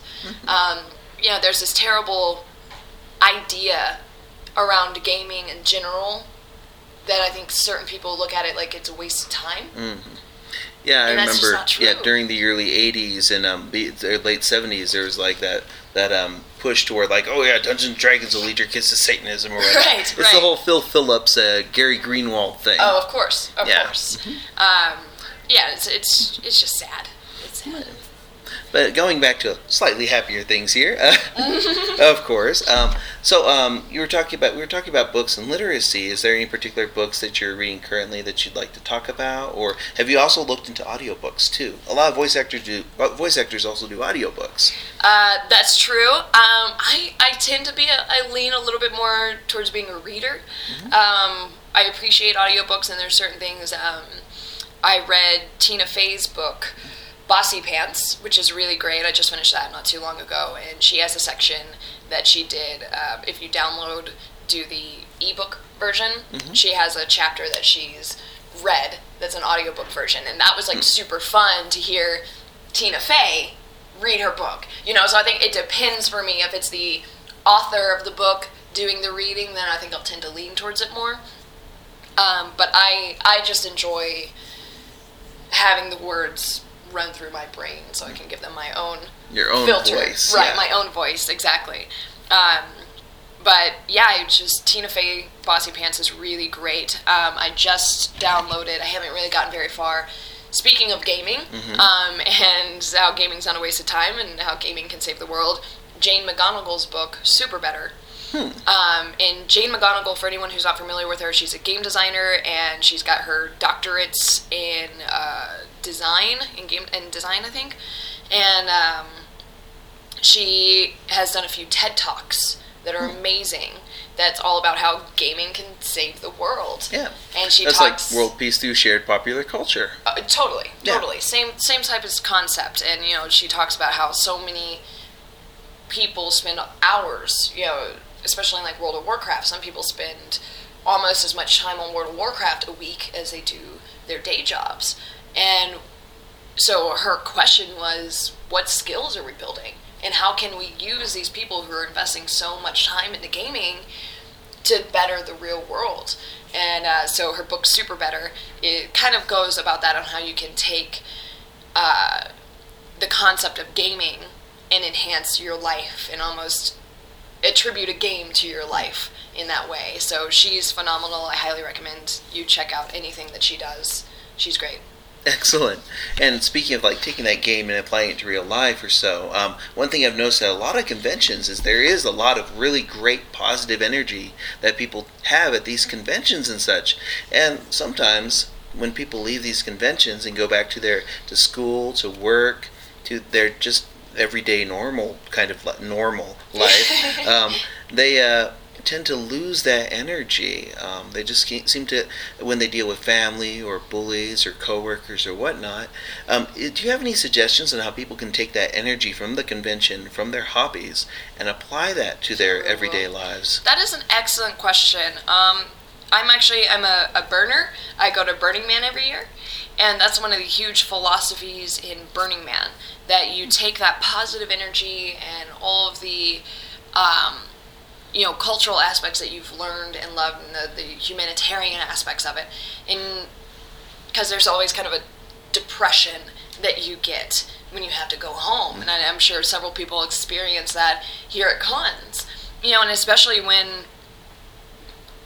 you know, it depending on who you are in your day to day life, maybe your love of anime and gaming isn't as socially accepted amongst amongst your peers. So so many people can come to conventions and and uh, events like this and feel at home, feel I guess once again normal in quotes, even though that's nothing's normal, for lack of a better term, I guess. Um, so yeah, there's definitely a certain kind of sadness and like th- that can come with feeling like you have to return back to the real world. And I've learned that if you can take the things that you've learned and loved, one of the things that I learned about myself at Burning Man was I enjoy wearing funky clothes. And I would dress crazy there and then would come back and just wear jeans and a t shirt. And it's like, man, if I want to wear like a vinyl skirt covered in like pink bows, like who cares? I should do that. It makes Yeah. me happy, you know. And I, I'd say find the things just when you go home, meditate. Like what made me happy here? Like man, I loved dressing in, in my brony costume. You know, like damn, I just that made me so fulfilled. And then take that and figure out how just slowly you can just start incorporating that into your day to day Yeah, like, life. uh, like having things that remind you. It of reminds yeah. you exactly. You know, you don't have to go crazy. I'm not saying dress in cosplay every day because I don't think that would make anyone happy. But- yeah. but you know, if you uh, there- there's so much going on with like the closet cosplays. You know, if you want to try and pull a, a closet cosplay of Vegeta together at the last minute, like do it. If it Yeah. makes you happy, I think so many people get so concerned with what other people think of them and what they're going to judge them, and then eventually you grow up and realize that no one was thinking of you to begin with. so don't don't worry about it. Like you do you and, and find what makes you happy here and then slowly try and just bring those little aspects into your day-to-day life that's what i've done Yeah. Well, thank you so much for the interview. Before we head on out, is there anything you'd like to uh, promote or pimp or anything? uh, well let's see i guess since i can now officially announce it as of yesterday so you'll be the first one to get this in terms of on press and recording it um, i am a few voices in fire emblem fates Oh yeah, I already pre-ordered that uh, special edition of that. We'll be doing an unboxing of that when it comes out. awesome love Yeah. it um, so I'm, I'm a character named effie in there in orboro and i'm not going to spoil the other ones Okay. you'll just have to wait and see Oh yeah. but um, uh, are they on the the the uh, conquest or on the uh, birthright section? Um i'm not telling. Oh, okay. maybe a little bit of both. No, maybe. Uh, maybe yes. I, I pretty partial to effie though. So if you come across effie I think she can be. Recruit like that character and don't- don't be let a 'em die. companion. Don't let her die. Don't let her die. She's Do it for great. her. She's great. I Yeah. loved her. She was a blast to record. Um, so that's I can uh, finally announce that as of yesterday. I think only because someone else leaked it. But Oh. hey, it wasn't me. Ha ha ha Actually, ha. uh, it was on. It was on. Um, I think Nintendo Everything or something had the full cast list. Okay, so it wasn't like Yeah. a leak No, necessarily. no, it, was- okay, it was. they it did was. it on uh, purpose. they're like, hey guys, this. or like, awesome. Cool. Yeah. well, thank you very yeah. much. Yeah, and of course, check out uh, Critical Role on Thursday Mm-hmm. nights on Geek and Sundry's Twitch channel. At Excellent. 7, 7 p.m. Pacific Standard Time. And uh, where can people find that and find you? You can find me on Twitter at Marisha underscore Ray. Uh, you can follow Critical Role on Twitter at Critical Role, or go to geekandsundry.com and you can catch up on all of our back episodes on that website. Excellent. Uh, thank you very much Yeah, for the, this you. interview. Um, this has been your host, Philip Wesley, the Mile High Mouth, here at uh, Colorado Anime Fest 2016 with Marisha Ray, thank you guys so much. And until the next episode comes out, you are now caught up.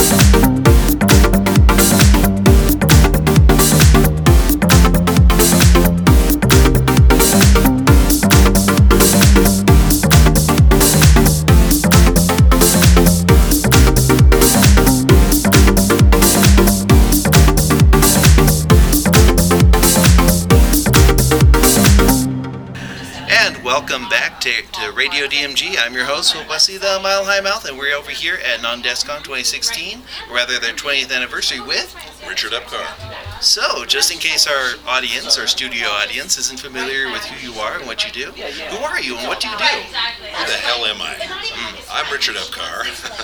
I'm the voice of, uh, I've done over 500 characters in games, animation, and anime. Uh, I'm well known for the Joker in several Batman games, including Injustice, Gods Among Us. I do Raiden in Mortal Kombat. Batou in Ghost in the Shell. I'm Ansem in Kingdom Hearts. And uh, many, many other shows, including Bleach, Naruto, uh, uh, Hunter x Hunter, uh, on and on and on. I started out in Robotech, and uh, I was in um, just hundreds and hundreds of titles. It's hard for me to remember. Sometimes I'm doing uh, uh, Old Joseph and uh, JoJo's Bizarre Adventure. Uh, just a bunch of stuff. So I've been doing this for now 30 plus years, and uh, it gets better every year. So, what inspired you to go into voice acting? Well, I'm an actor. I came out to Los Angeles to be a uh, on-camera actor. I thought I was going to be the next Clint Eastwood, and I wound up being uh, the next uh, Bill Blank for some reason. So, uh, but it's it's turned out to be a really good thing for me. I've uh, I've worked on a lot of wonderful things, like in A Legend of Korra and some great shows, and uh, I've been very very fortunate. I'm also Commissioner Gordon in a new uh, series of Batman uh, films called Batman Unlimited. So I'm the Joker and Commissioner Gordon. So I don't know if I'm good or bad. I'm just really torn. I'm surprised they didn't get you for the killing joke. That would have been very interesting. Well, that was one that I know Mark Hamill Oh, yeah. wanted to do for a long, long time. So yeah, it's it's it's well and, and proper that he got that. So it's fine. Uh, yeah, I mean, I'm, I'm really thrilled to be uh, to be playing the Joker. He's a great character and he's a lot of fun and certainly an iconic character. So, did you start out with um, theater? Like, what inspired you to move out to California? Well, I'm actually born and raised here in Denver, Colorado. Denver, Colorado. And uh, I grew up here, and I did plays starting out in kindergarten, and uh, and then I did a lot of plays in uh, junior high and high school, and then. Excuse me. I went to uh, the University of Arizona in Tucson, and I was. They put me on a full drama scholarship, so I did a lot of plays there. And then I went out to LA, and I did a lot of soaps and uh, TV shows and that sort of thing. And uh, and my wife actually kind of got me into the voice thing. She was uh, doing a movie one time, and they needed to replace the voices of another movie that they shot. They weren't happy with the actors. And she said, "Can I bring my boyfriend, who was me?" And uh, she brought me over there. And the guy said, "Have you done this before?" And I said, "I've done it a million times, and I never did it before in my life." And I went in there and I took to it uh, like a duck to water. And I think part of the problem, uh, reason was is that I'm a drummer also. Aside from being an actor, I'm a drummer, and there's a rhythm to the dubbing stuff. So That sync point, that Yes, exactly. There's a rhythm to, and the, the mouth movement, all this stuff is very rhythmic. So I think the people that are, are musically inclined have a, a much easier go of it than people that don't.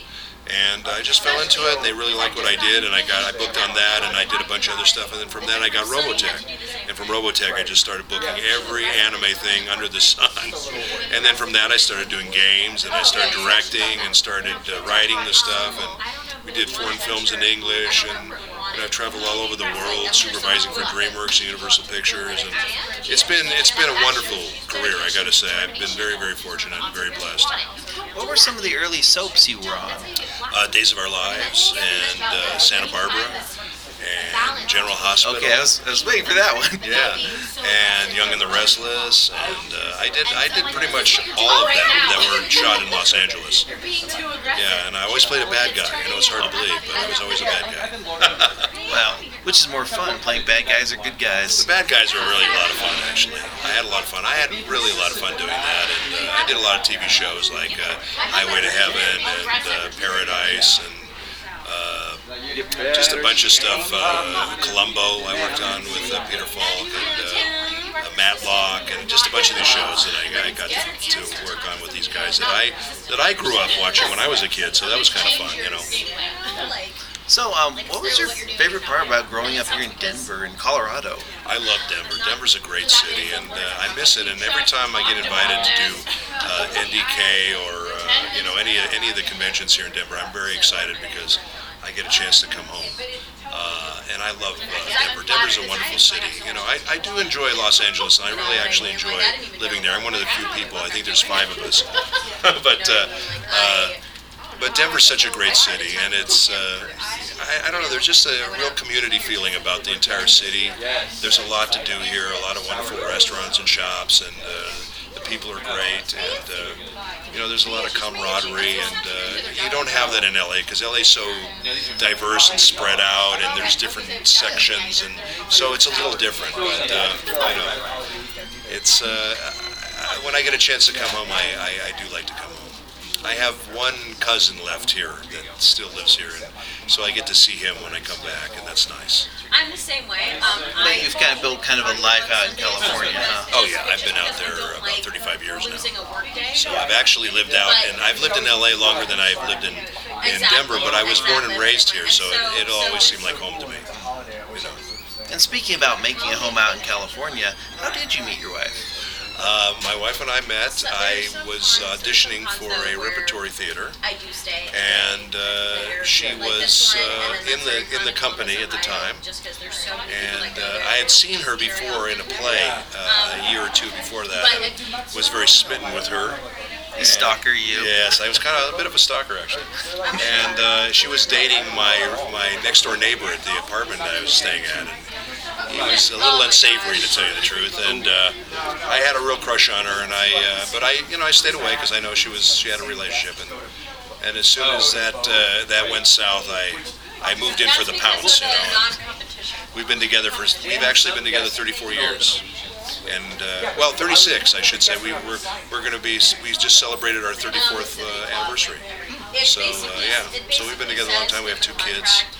Our son's a drummer, a professional drummer. He, he was on Spider-Man, Turn Off the Dark for five years, and uh, he's on uh, Lion King, and uh, he's sub for Hamilton, and some of these other shows. And he was in a band called Carney, and they opened for U2 and toured with Fergie and opened for her in Vegas. He's been he's played for Rihanna and Justin Timberlake and He's on John Legend's album. Uh, and my daughter is an amazing singer. She's a singer songwriter and writes her own songs, and she's phenomenal. And she appears uh, around Los Angeles and uh, plays at clubs and stuff like that. She's an amazing singer. And I, I, I really believe one day she's going to blow up really big. But uh, you know, but she's very talented. We have a very, I have to say, a very talented family, and I'm very proud of all of them. They're really great. So. Excellent. Yeah. Um, so, um, which do you prefer? Like, do you prefer on-camera work or off-camera work, um, voice acting? I love them both. You know, I really do. I, uh, you know, the thing that's real different about uh, the on-camera stuff as opposed to the voice work is that, you know, on camera you're kind of relegated to the way you appear. You know, when you're doing film or television, it's you're cast pretty much for the way you look. When you're doing voice work, you can you can be any character that you could create vocally, and in a way, it's almost more creative. You know, because if you look at the majority of the TV stars are basically playing themselves in every show they do, and uh, I just, I, which is fine. There's nothing wrong with it. It's a lot of fun, uh, and I would love to do a lot more on camera. I actually have a film coming out called Broken Spirits, and I have one of the leads in that. That's going to be out soon, and I play a shady shaman in that. That was a lot of fun, and uh, excuse me. Uh, but uh, you know, hopefully, I'll be doing some more on camera stuff. I, I, I hope so. I've I've got some scripts in the works that I've written, and I've got some projects in the works that I'm working on. And actually, Ellen um, Ellen Stern Epcar, my wife, has written a sitcom for the both of us to do, uh, and uh, it's very very funny, and she did a great job. And I'm looking forward to doing that, and hopefully that'll that'll do some some stuff for us. So you know, we just we're always busy. We're always doing stuff, and uh, like I said, I'm very very fortunate. I'm one of the lucky ones. I'm always working, so it's a good Always time. hustling, always, always, Always working. doing stuff. Yeah, it's great.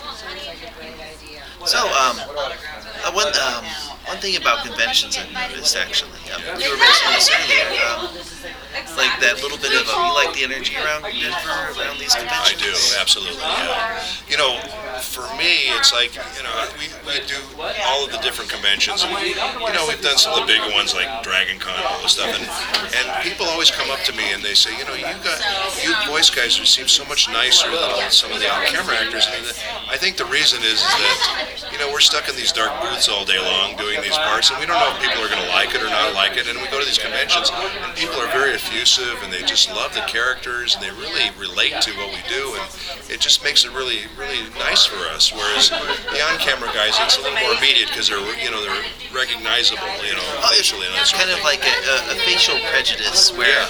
when someone looks at an actor, they're like, oh, that actor, or I know that actor, or I'm not don't like that actor. But when they hear a voice, it's easier to.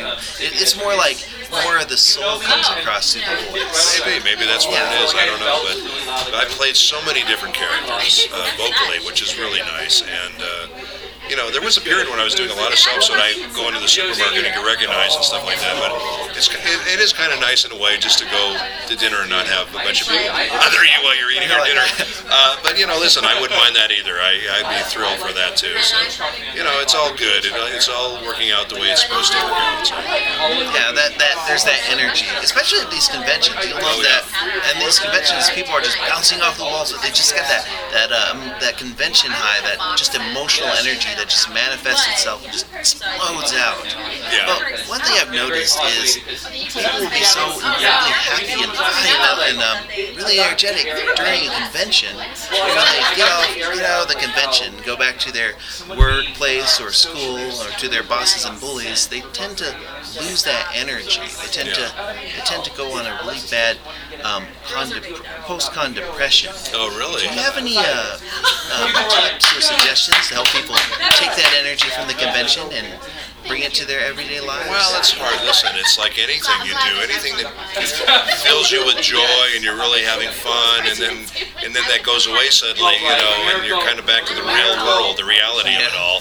Uh, you know, it is it is a bit of a downer, but you just have to you know remember that you know it's all part of life. You know, there's good stuff, there's bad stuff. You just have to ride it and try to try to stay even keeled and. Uh, uh, the, I think what's so wonderful about the conventions is that so many people they get to dress up like their favorite characters, and it really makes them feel good. And uh, you know, I was at one of these conventions, and I was sitting at a table next to a doctor and his wife, and they were kind of, you know, a little freaked out by all the, the cosplay. And I, I said to them, you know what? These guys are they're good kids. They're they're not, you know, they're not on drugs. They're not stealing cars. They're not doing anything bad. They're just they love. I love don't these. think they could run those costumes. No, they love these characters, and they want to, you know, it's it's it's really fun for them to become these characters. So I, I said they're not hurting anybody, and, and it's just it's just pure joy, you know, and they enjoy it. And I think I, I changed their, their whole outlook on the whole thing. And and it, and I, I just think it's wonderful. You know, these conventions every year they get bigger and bigger and bigger. It's unbelievable, you know. So there's a reason for it, you know. Yeah.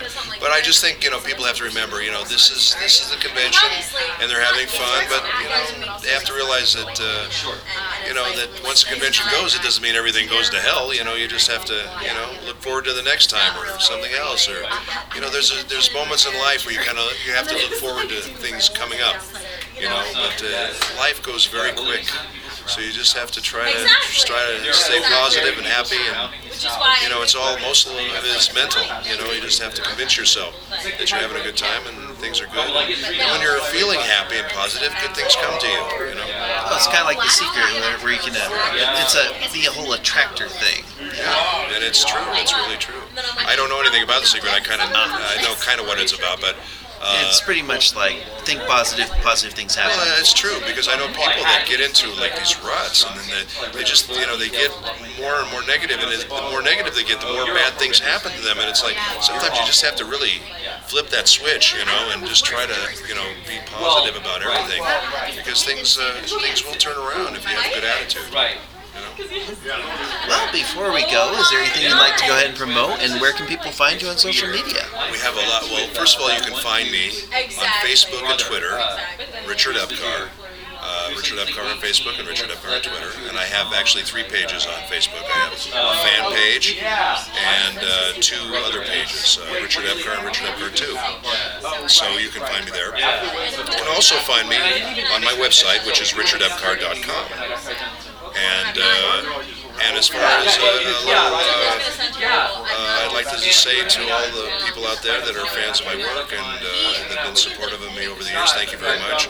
I greatly appreciate it. I, I, I've been very, very fortunate. I've gotten into some sticky wickets where I've replaced some actors and some parts, and it's been a kind of a, a hailstorm sometimes, but uh, I've gotten through it, and the fans have been wonderful and been right there for me, and uh, it's just been great. So thank you for that, and uh, I hope you appreciate what I do, and uh, I love what I do, and I hope you do too. So there you go. Thank you very much for the interview. This has been Philip Wesley, the Mile High Mouth for RadioDMG.com, and um, Richard Epcar. and we've been here at Nan Desu Kan 2016, their 20th anniversary. And until the next episode comes out, you are now caught up.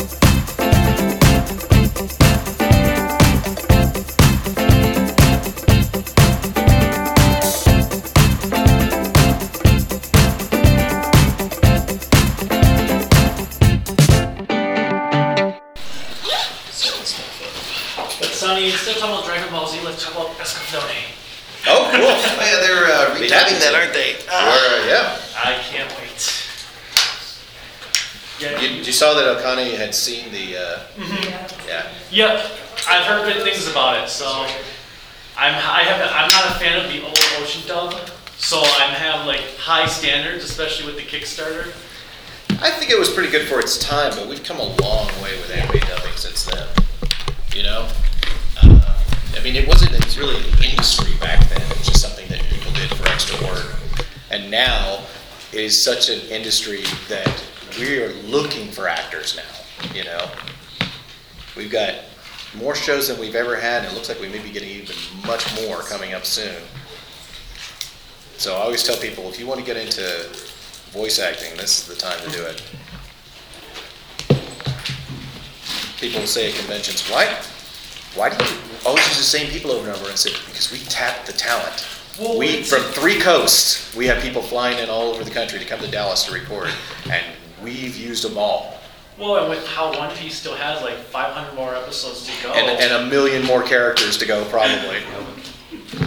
That what half the time if you see people waiting in the lobby, it's to audition for One Piece. okay, I'm just drawing characters over here. It's Usopp and Krillin. That's- Oh, that's that's awesome. Epics. There you go. Are we have we started? Um, Okay. I don't know if we did. Everything's just- just kind of still set up, and then whenever Aaron says they're all ready, we can kind of shoot, just go kind of counterclockwise, one question each, and. I think most of us are One kind of- question each. Oh, no. Round. Make it a good one. I, I always say that like one of these days I'm gonna go to a panel. I'm gonna have nothing but these uh, cards that'll have everyone's in the room their question because I've been at ever 18 years I've been asked every question and I'll say, "Is this your question? uh, how do you get into voice acting? Is this your question? Who is your favorite voice actor? Is this your question? How is it someone your age can look so attractive?" Oh wait, that's Vic, that's Vic Mignogna. I think what we're doing right now is uh, many of us have actually started recording, and we'll just fix it in post. Yeah, absolutely. Cool. Oh, yeah, good. Yeah, I still think the pub crawl would have been better. Maybe next year we could do that. Or we start at the dispensary like Yeah, this man wants. So Yeah, let's just go counterclockwise around the table. yeah, okay. Starting with Should we introduce ourselves? Oh, yeah, introduce yourselves for this one. okay, who are you? Oh, my name is Philip Wesley, the Mile High Mouth. You can go to uh, radiodmg.com or dmgice.com. And uh, let's move on to the next person. I'm Jerry from Anime Hype. Hi, Jeremy. I'm Marcus Hanks from Kaiju no Kami. Marcus. I'm Kelly from Kaiju no Kami. Hi, Kelly. Kyle from Broken Analog. What's up, Kyle? I'm also James from Broken Analog. You're also James. I'm also from Broken, I'm sorry, I'm James from also from Broken Analog. okay. You only lost five points. You're still you can still make a 95, and if you get the bonus, you'll get a 100. didn't make us lose. Okay. So you want to start the questions? Um, I guess we're going in this way. This way. But we're starting. Okay, You're 12 o'clock. 12, He's three. Yeah. I'm at the 12 or 0. No, You should be here for 12 o'clock. You would change. Okay. You're 12 o'clock. I'm 12 o'clock. Okay. Welcome to the 12 o'clock meeting. I'm 12 o'clock. I'll be your host. So, uh, Yes. just to start this out, just in case any of our studio audiences or video audiences aren't familiar with who you are and what you do, who are you and what do you do? My name is Vic Mignogna. I am, um, my name is Sonny Strait. I am a, primarily a voice actor and director, and I'm also a cartoonist. Uh, my cartooning work mostly has been with through ElfQuest, which has been published at Warp Graphics and DC Comics.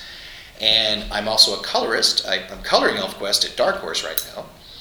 And I had my own series, We Shadows, that was published by Tokyo Pop, that was nominated by the American Library Association for Best Graphic Novel of 2008.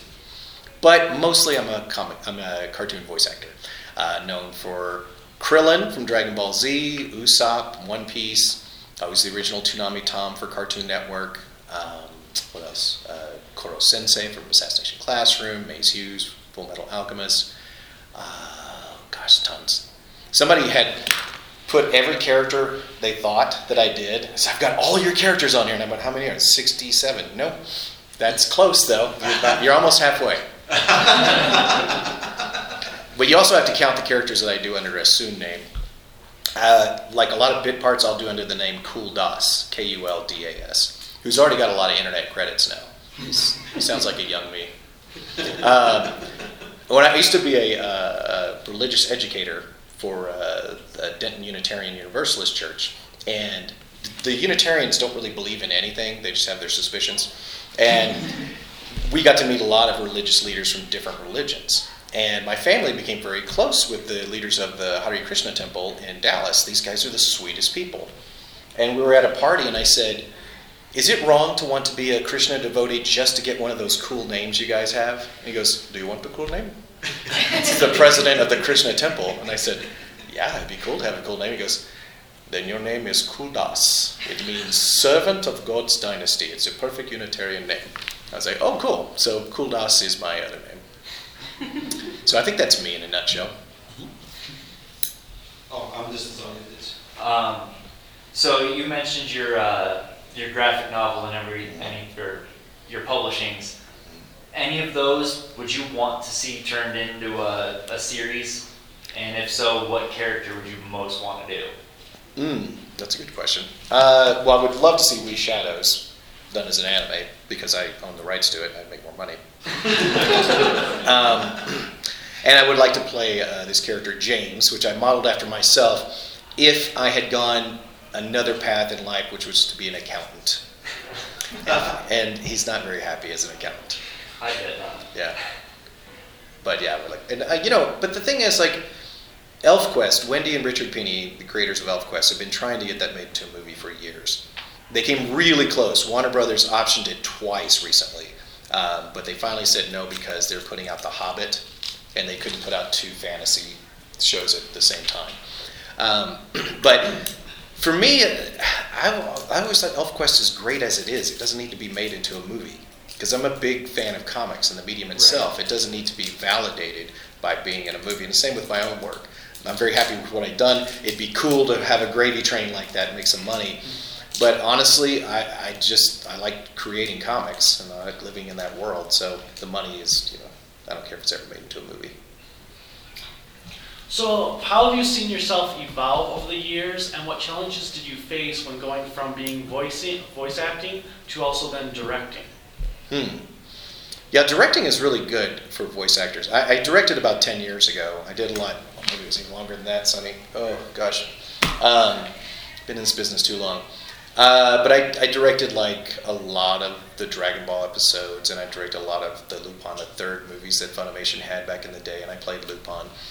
Um, so directing is something I'd already done, but I came back to it about 10, 15 years later, just recently, and it's really cool because um, when you're directing actors, you, you start adding things to your own palette because you're, you're like, oh, yeah, that's an interesting way to approach it. And I also think that every decade or so, styles change, acting styles change. I mean, if you listen to the way we do dubbing now, and like we're talking about Escaflowne and the original Escaflowne, it's like night and day. It's a completely different acting approach. And when you've got the new kids coming in that you're directing and people have been there for just a couple of years, you're like, oh, I see what your kids are doing. That's cool. You know, you can add that to your palette as well. So it's, and I have seen actors that I thought were okay actors, but after they directed, they're, they're amazing. Yeah, so uh, it's it's a good thing to do. Now evolving, hmm, I don't know. I think I'm a little more comfortable than, in my skin than I used to be, and and doing these panels and conventions. And I remember back in the old days, every panel had a moderator, you know, and the moderator would ask you questions. It was like a talk show basically, and they they don't do that anymore. But I remember the first time it happened, and I was in Australia and I uh, go up there and I, I, I, said, Where's the moderator? And they said, Oh, just get there and speak. I went, Okay. So I took the mic and I started asking questions and I had a blast. And from then on, I said, I don't want a moderator, I just want to do it. Because it goes faster, it's better, and I can relate to the people easier. And, uh, and I, I think also more people get a chance to ask questions that way too. When you have a moderator, like I said, it becomes kind of a talk show, and so a lot of people don't get a chance to say anything the industry itself has evolved a lot. Um, it wasn't an industry when I started. It was just thing. There was you could get a job doing anime as well as commercial work or whatever. Theater. A lot of people did theater. I came from theater. Um, but to make a living doing anime was way out of the question. And we would get asked, "How do you get in? How do you become a voice actor?" And we would tell people, "Don't become a voice actor. Set out to be an actor because you don't know what life is going to give you." However, now I might say, yeah, you could probably stick to just anime voice acting because there's a lot of work out there for it. Um, so, uh, I just recently watched Dragon Ball Z uh, Resurrection F. Oh, yeah, yeah. I was a little bit behind. Mm-hmm. And um, Krillin is one of my favorite characters, and I think he gets poked fun a lot. Sure. And everything. Yeah. It's kind of like one hit. He's like the reverse of One Punch Man. So. he's his doppelganger. That's why he's bald too. That's I, I, I actually texted Chris Case and I said, "Hey, why didn't you give me the lead in One Punch Man? You know I do bald characters really well." he's One Punch Man's Kagemusha. Yeah. Um, and the first scene that reveals, you know, Krillin's the cop and such like that, and Yeah. my friends are like, "Oh my God, he's gonna get beaten up by the the, the criminals." Wrong. And such like that. But that movie I absolutely love because you like Krillin just kicked a lot of ass and Yeah. such. So I guess my question to you is, uh, when uh, reprising that role and Mhm. such like that, how did you feel just kind of seeing him, not only just being like the uh, empathetic character of like the series, being kind of like the moral compass, but then finally, you know, getting the screen time, getting like this like epicness to it. Yeah, a lot of people say that Krillin has the best skills with martial arts. And, and that's the only reason he even survives, you know, because he hangs around with gods. He is literally the strongest human being. Yeah, certainly stronger than Yamcha. a lot of people debate say that Tien may be as strong as Krillin, and maybe, you know, but is Tien really human? I mean, you could. I've seen a baby born without a nose, but not with an eye right by here. uh, but uh, the thing about Krillin, though, is a lot of people, you know, call he's a wuss, you know, whatever. He's not. He's, he's obviously not, and he he's also. I've said this many times that Krillin is the definition of courage, because courage is not being without fear. Courage is being afraid and doing what you got to do. And Krillin will rush in knowing he's going to die, knowing he is, just to buy his friends and family a moment to get indoors. Uh, and then he's turned into chocolate. Uh, but he knew this would happen. And so to say that Krillin is a coward is you don't understand the definition of courage then, you know. Uh, but yeah, it was good to show what Krillin can do. You know, he still ran into the side of, of a cliff at one point. but it wouldn't be Krillin without that. Right. And a lot of people, once somebody asked me on Facebook once, um, does it bother you that the badass character you play, Bardock, gets so little screen time, whereas Krillin, you know, gets all this screen time and he's a wuss? And I went, no, because when you play a character like Bardock, you're always on this level. You stay on this level the entire time. Whereas Krillin is like. You know, he's all over the place, right? And it's a blast to get your ass kicked when you're just acting it. And, uh, and, and uh, Krillin gives me many opportunities to do that. And actually got me a, a job on a video game called Explosion Man. And Explosion Man makes a lot of weird, crazy, wacky noises. And because of the years of being a goof on Krillin, uh, Chris Sabat, who's directing that anime, I mean that uh, video game, said, "Oh, it's got to be Sonny." So that helped me get that. Also, I think it helped me get Koro Sensei as well. Yeah. Well, um, since this is de- um, de- uh, Nan Desu Kan's uh, 20th anniversary, this is a pretty good convention so far. What is your opinion of this convention so far in uh, Denver? Oh, I love Denver. I'd move here in a minute. This is a great con, and I'm gr- glad to see it growing so much. I, last time I was here was two years ago, and it was in another location. But it's grown so much in those two years that it had to come move here. So more power to them. That's great. Yeah, the, the fans are very nice here. Yeah. I've been to places where they're not. But this this is not one of them. Maybe it's all the dispensaries. Um, so I wasn't going to talk too much about Dragon Ball Z, but um, there's with Super coming out and the whole dimensional universal things. Um, do you think that Bardock might be coming back as part of one of those uh, the universal cool. tournament? I hope they get that settled. I would love to do super, you know, but it's still kind of waiting. Right. But um, yeah, I would love to do more Bardock, and I would love to. There, there is an OVA of Bardock where he becomes a Super Saiyan, and I would love to do that one. I don't know why we haven't picked it up yet. Um, well, being that you're a cartoonist, that you're that creative type both in the booth as well as with In the bedroom, Don't know that personally, but sure. I'm sure Um, the rumor precedes it. But the interesting thing of it, I think, is that you have such diversity. Do you take that into the booth with you when you're looking at the artwork? Like, wow, I wonder Yeah. why they made those decisions, hmm like what you do. Yeah, it's a good question because they do feed on each other. Mhm. And I was a cartoonist, I was a published cartoonist before I was a voice actor. Oh, nice. So to get in the head of cartoon characters was natural to me. Mhm. Uh, and I was also a puppeteer, which takes care of the flap work there, right? um, but uh, yeah, it, as, as I think any creative person is can be good at anything creative if they spend the time to, to work on it. Mhm. And like everyone at Funimation is good at not just voice acting, a lot of them are musicians or writers and things like that because I believe it comes from the same source. Mhm. And then it's just how you want to present it. You know, creativity is creativity. But and but yeah, it does feed on it. Like when I when I'm like directing now, it's it's affected the way I draw at home, you know, and um, and also I think my drawing has affected the way I act as well. Uh, if I look at a character on a screen, I give a voice to the way the character looks, and it's really easy for me to use it as an avatar to just jump inside of it, Mhm. which might be why I don't play many video games because I get enough of it at work. um, but uh, yeah, it's it's uh, it is it, it does it is a thing that feeds off of itself. Yeah, I mean you you any experience is going to be good for you, and you can apply it somehow. Yeah. Um, were there any uh, roles that you got that you were a fan of the series? Um, Mm, no, not really. Uh, except I had watched Dragon Ball. I wouldn't say I was a fan of it. I liked it, um, but I didn't. I won't say I wasn't, wasn't a fan, but I didn't know what it was. This was years ago. This is how old I am.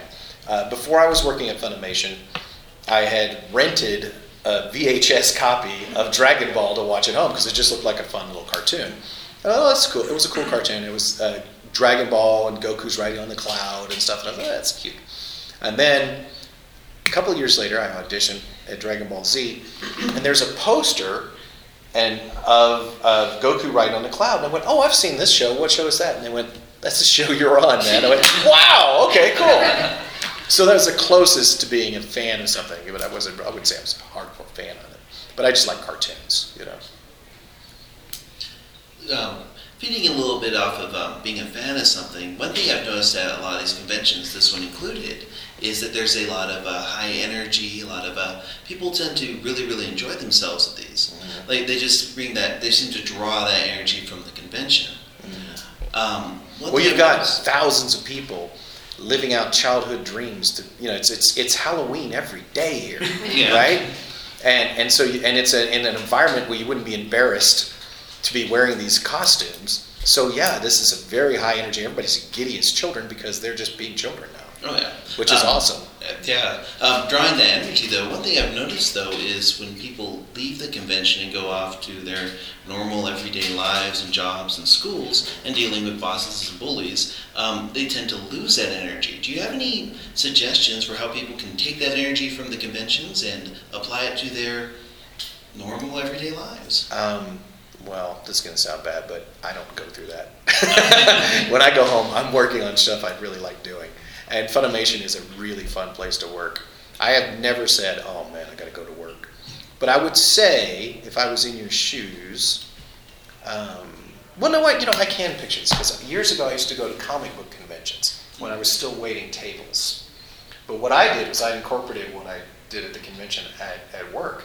I would sell my comics at, at, uh, at my tables. People were regulars at the restaurant I worked at. They would buy like the first run of my comics because I just didn't have any shame and I just brought it up there. So yeah, bring your bring your concept to work. You know, bring your toys, hide them in the drawers. I'm now working with um, in the same studio as Cliff Chapin. Do you guys know Cliff Chapin is? Fine young act- actor and director. Uh, he is uh, starring in my latest show, Servamp. But he and I share a studio. I, I, I do it at night. He does it in the daytime. And I had already decorated the studio, and I got all these uh, statues of characters that I've done voices for. And he said, "Oh, I want to bring some of my statues up here." And I went, "Yeah, cool. What you got?" And he goes, "Look at some Robotech." And someone went, "Are you in Robotech?" And he goes, "No." And I went, "You're not allowed to bring your toys. You have to bring your trophies. this is a place of business." But yeah, I, I, I would, yeah, you could take that with you. Why not? Find out who's into anime at your work, and then you could like have a secret signal. Yeah. Um, so with all the changes in technology and everything for the past 20 years, um, it's become less of a people person job. You tend to do it all at home or. Um, No, no, we, we still do most of our stuff in at Funimation proper. Okay, 'cause, one uh, on one. Occasionally, we have people who will will record at home and send stuff in. Like especially like if we really want somebody else, and it would be just too impossible logistically to get them to come from Canada or wherever. But generally, we do it there, and like a biggest bulk of our shows now are broadcast dubs. Right. and we have to use local actors for that because while it takes us a week to do an episode, you only have that week with the broadcast up, so nothing can go wrong. You have to have those people locally there so that you, if you have to do a pickup or something, you can grab them. But uh, generally, yeah, it's face to face. So with now when there's a lot of series that have simulcast dubs, has that changed the way you need to approach something since some instead of getting like a full length series to dub over the course of time, you're doing it like, oh, we need to have this episode done by Friday because it's going up over the weekend, and then you gotta get the next one done next Friday.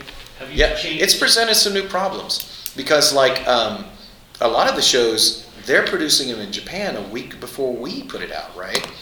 And like with the show Servamp, uh, I used to do this all the time anyway. I, if I was on a, sh- especially a show that had a long run like One Piece or something, I'd read the manga just because when you read comics, you have a voice in your head for those characters. So all you got to do is listen. How does that voice sound? And just present it, right? Um, but now everyone is being told to do that who directs a broadcast dub read the manga so you know what the heck's going to happen because we don't know we're a week ahead of time our writers are only a week ahead of us so we, we just like i find out what's going to happen like three days uh, well about a week before everyone else does um, which does present some problems like there's a character coming up in an episode i'm directing next week um, who I think is a very important character by the script, but uh, in the manga, it doesn't mention who he is, but I'm afraid that it might mention who he is by the end of the series. And if it's a character we've already done, then I, I need to have that person do it, but how do we know who it is, right? Um, so it's, it's, it does present some interesting problems. I think the payoff, though, is much better. I mean, first of all, piracy is gone at this point because they don't have a chance to, to pirate it. Uh, and also, it's good. It's a benefit to uh, dubbers because you know a lot of fans only like sub only, right? Or if they hear the sub first, they're like so used to that sub that the dub's like, well, that's not what I'm used to. Now they don't have a chance to get used to it. You know, they hear both at the same time. Um, so for um, shows that were done a very, very long time ago, had their voice actors and such, um, and then just kind of uh, reviving those shows. And I'm see, Like by Escaflowne? Um, mostly Lupin the Third. Oh, okay, cool. Um, like it's a particularly old crowd, but it's a very like uh, loyal kind of fan base. Sure. it. So uh, as far as doing the voice for Lupin the Third, did you feel any kind of like anxiety or any kind of like nervousness, like responsibility to kind of live up with the really crazy hijinks and that and that ferocity No, energy? I'm a very irresponsible person. I usually don't feel that kind of pressure. Uh, although I did base a lot of it on the original Seiyu that, that did it uh, years ago, as well as can't think of the guy's name, but he did Castle Cagliostro. Uh, that voice actor loved his voice. As a matter of fact, Sabat uh, introduced me to it when he cast me as Lupin. He says, "Your voice is so close to this anyway, but I want you to listen to this and listen to the Japanese." And so, yeah, we try to be, you know, we try to present. It may not be the same voice, but we try to the same intent for the characters, you know. And in that case, it was trying to be very close to the original. Usopp, I try to stick very close to the original, even to this day. But in the in the past, when we were recording on um, tape, uh, we didn't have the luxury of seeing the Japanese first. Now we see it before every line, so it's really easy to get the intention and the emotion down, you know, because you can hear it in the voices of those actors. That's the show I say, by the way, that if you don't like the way I do Usopp, I don't care. because Oda cast us as this. That's one of the few shows that it happened. Although I've, I've, seen, I've said it so much at conventions, I now see websites where people are going, well, is, is, you think just because a creator likes it, it's good? I'm like, no. But if you don't like it and the creator likes it, I'm going to say you're hard to please. Um, and speaking of, like, I had uh, Akane came to the premiere of Escaflowne, and I was they did not tell me he was going to be there. And so they came out and said, okay, Akane will come out first, and he'll speak some, and then you'll go out. And I'm like, he's here? I had prepared nothing. But he talked a little bit, I talked a little bit, we watched a couple of episodes, and during the panel he said, uh, oh my gosh, he says, I think Sonny and his crew have to be thanked because they hit every emotional note. And he said, at one point I was wondering when did uh, Van and Hitomi learn to speak English. And I was like, oh. We need to put that in the ads.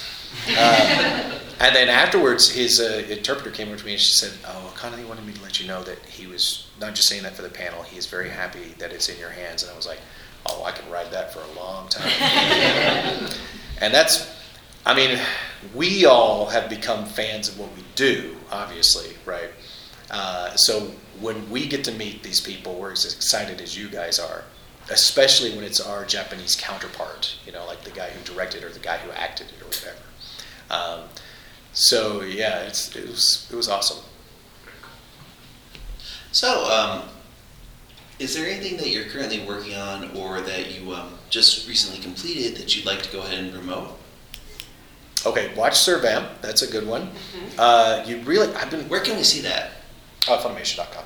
Yeah. Also, you can go to you can see uh, Rage of the Bahamut is one of the best shows that I've ever directed, and it's so unknown, and it's based on a card game, right? But you would not know it watching it. The animation, it's like Disney did an anime. It is very slick, very cool, and it's um, I don't know if you're a fan of spaghetti westerns or not, but I, I am. It's like those old spaghetti westerns meet uh, fan, high fantasy. So it's like the old west with dragons and demons and gods and stuff in it. And Ian Sinclair plays the lead, and he is brilliant in this. The character I thought when I first watched it, he's kind of a Lupin the Third type, right? So the person to beat in the auditions was me, because I was going, I I want that part. And then I listened to a bunch of people audition. I went, it's to have to be me. You guys are not even close. You're not nailing it. And I told my producer Zach, and he goes, hmm, have you? What about Ian Sinclair? Did he audition? I went, no. I said, but he's Brooke. That's not. That's not the voice I'm looking for at all. And he goes, no, no, no. Pull up Space Dandy. So we watched Space Dandy. I heard two sentences, and I said, is he available? he said, I'll find out for you. So he is. It's not Lupin the Third, but it is so fun and so funny, and, it, and it's much better than what I would have done to it. And I, am so pleased that he got onto it. And I, am now starting to take it to convention. I took one uh, a couple of weeks ago, and I would like to take it to more, just to introduce people to it. Because I know that if I'm doing a panel and I'm there, they'll come at least to see me, and then I can introduce them to this. And I want to do that with other shows too, because there's a lot of really good shows that just people don't know about that kind of go under the radar. That's all the time Okay. we have for this Well, thank you guys very much. Had a good time. Thank you. Thank you. Pleasure.